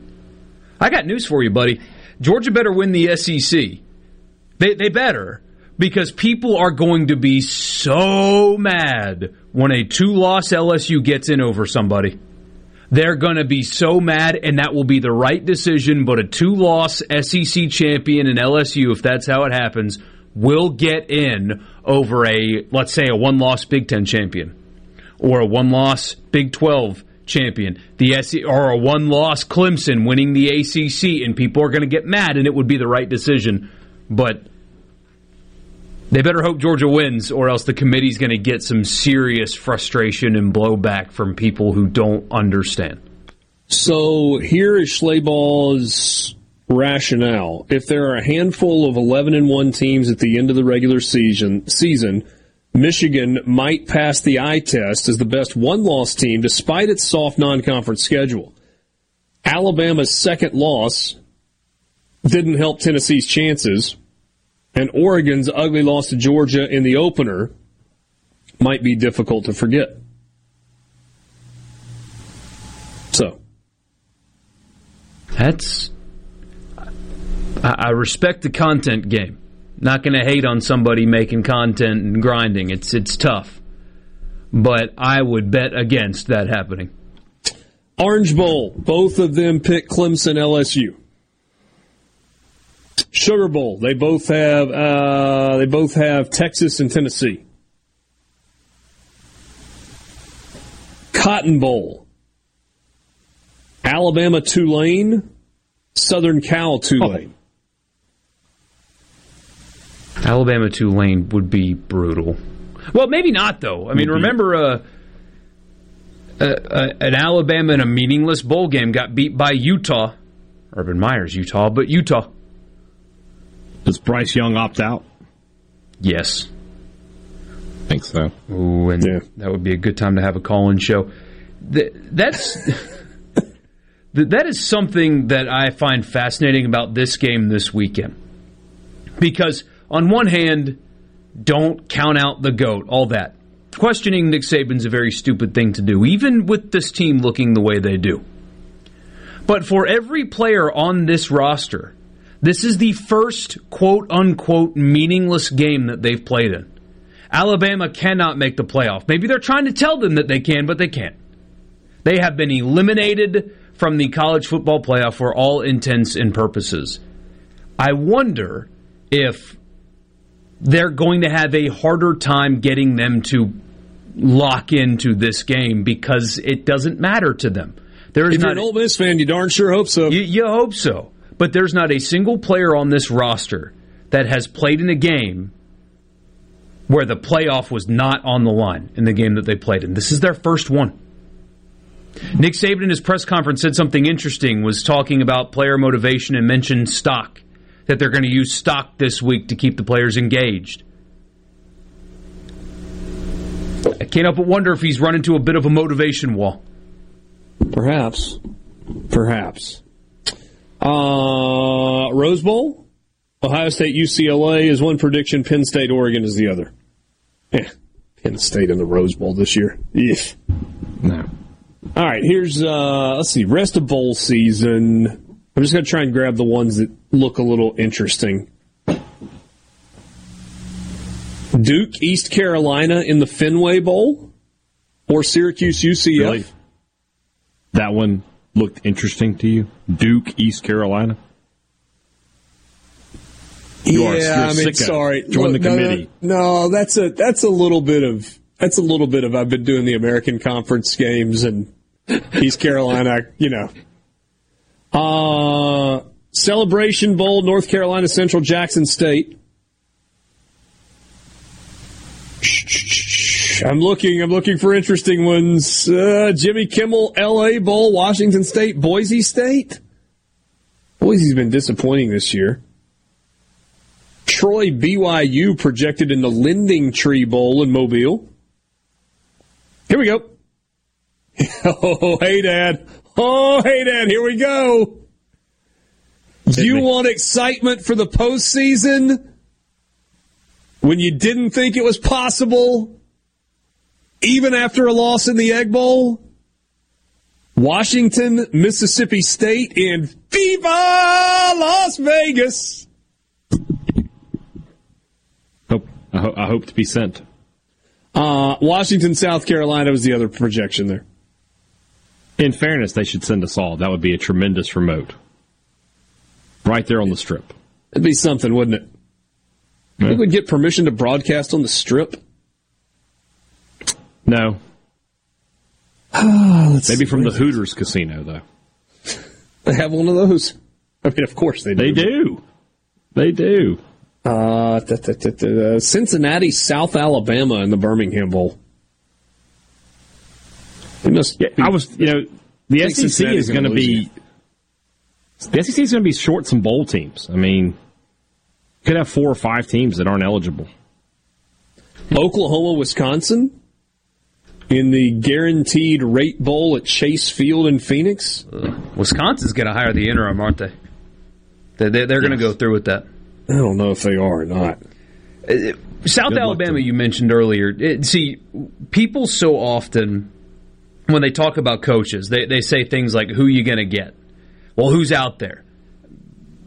Because, of course, people do. People have asked me, well, if Lane Kiffin leaves Ole Miss, who are they going to go for? Because the candidate pool is not very good. And I thought, then you're not paying close enough attention. The splashy names out there maybe aren't there, but look at what Kane Wommack has done at South Alabama. Is that sexy? No. But look at the job he's done there. There are quality coaches that are building resumes out there that whenever that day comes, you know, they may not flash and neon lights, but they would win. Yeah, I probably wouldn't go the Kane Womack route, but I would. I mean, not right now, but what Luke I'm saying Fickle is... would have to tell me no to $7 million a year. Yeah.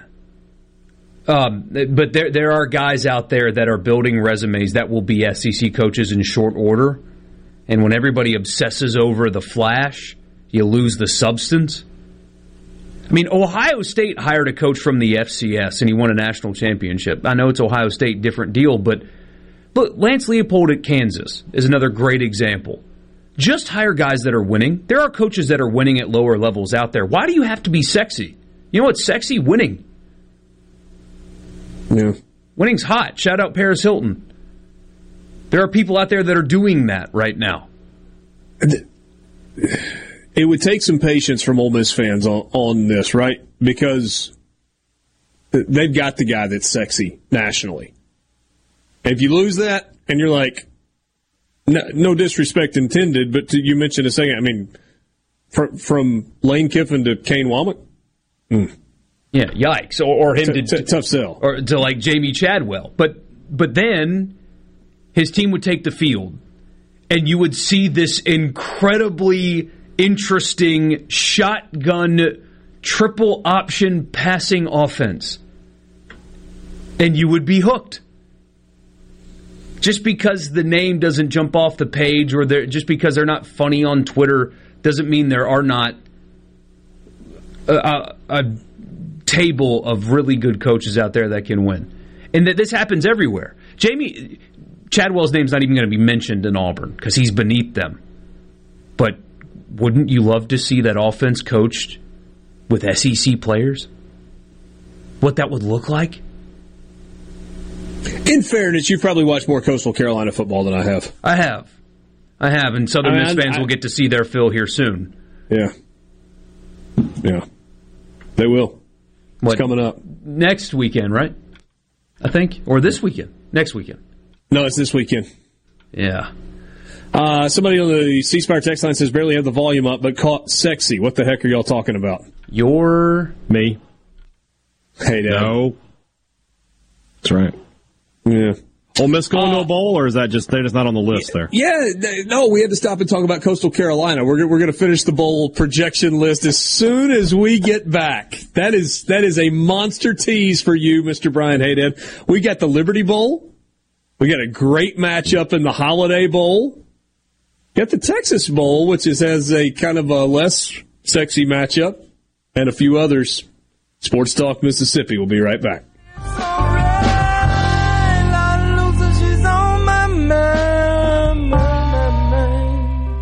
It's time for more Sports Talk Mississippi. Finally!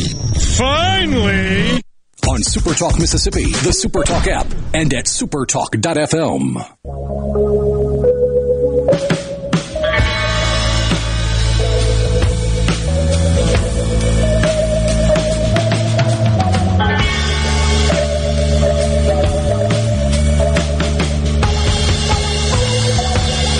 All right, hey, Dad, you asked, so I'll deliver. A couple more bowl games to just peek at as we go through these bowl projections from ESPN. They're a little more complicated because they got two writers projecting them.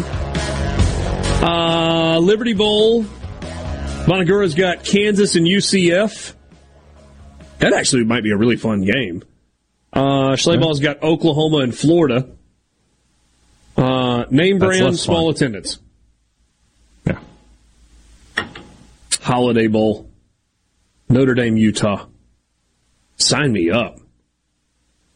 That is one of my favorite bowl. It's probably my favorite, one of my two favorite bowl games that doesn't feature an SEC team.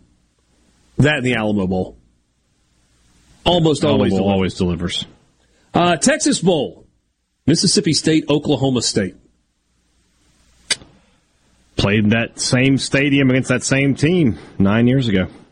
Arkansas and Baylor.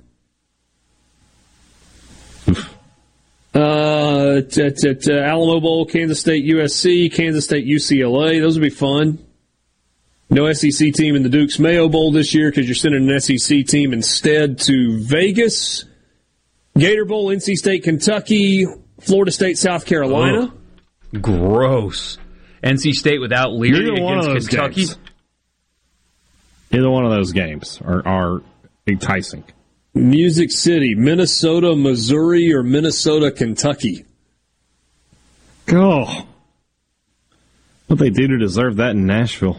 The bowl formerly known as the Outback, Illinois, Florida, Wisconsin, Ole Miss. Okay. Well, Citrus Bowl. Ole Miss. Yeah. Citrus Bowl, January 2nd. Penn State, Ole Miss, or Illinois, Alabama. Penn State, Ole Miss. Two Citrus Bowls in the last 4 years. Oh, you telling me Ole Miss has a chance to go kick James Franklin in the face in Orlando with Mickey Mouse watching? That's one where sign me up. Richard tells Ole Miss, like, I can't work that one. I'm just going to go to the game as a fan. And then he is up there absolutely berating James Franklin from the opening whistle to the final buzzer. I hope they'll let me be on the sideline with the radio crew, and I'll just get as close as I can and yell at him in his face. You go viral. Ole Miss sideline reporter verbally attacks James Franklin. Probably no lies were told. So no. Citrus Bowl means that these projections think they lose this weekend and win the next two. Yep. Right? Yep. Yeah. That's a 9-3 projection. Ooh, I don't know. That would be a 10-2 projection. Right. Yeah. So lose this weekend, lose the next two. Oh, I'm sorry. You're right. Yeah, that's 10-2. If they lose this weekend and win the next two, they're 10-2. I'm sorry, no, I forgot that they were 8-1. My bad. Yes, yeah, must be nice. Me. They. I don't think. Honestly, I think Outback is that where they had them? That feels like an 8-4 projection, like losing to Arkansas maybe or something. No, they weren't. It was Citrus. It was Citrus. Citrus would be a 10-2 projection. Yeah. What was the other one you had them in? It's Outback, right? Outback versus Wisconsin. Oh, that's an 8-4. You either lost to Arkansas or Mississippi State kind of deal. You could probably guess based on who predicted State to Vegas. Is it the same guy? Because 8-4 seems more likely. Okay, that's fine. But Vegas seems more likely for State at 8-4 than it does at 7-5. Could you ask to go to Vegas at 10-2? Yeah. You could. I mean, Vegas, I know there's a pecking order here, but 10-2, Ole Miss in Vegas, this could be fun. Vegas would certainly take Ole Miss if they could get them. Would Ole Miss take more fans to Vegas or Orlando? Vegas. And get that family vacation to Disney around New Year's would be nice, but probably Vegas. Such an expensive trip. Oh, well, you know. For some, not for all. Yeah, I mean, I guess the guy that won the Powerball in California last night, it's not a big deal. Not a big deal.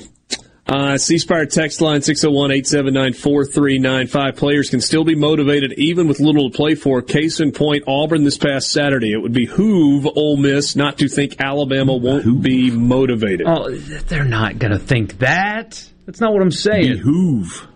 They're not. That. You think that they're in their locker room thinking, we're going to cakewalk through the Alabama game. No. But the only thing I was saying is that this is the first time that an Alabama team in years has had a regular season game that they were playing in where they could not make the playoff.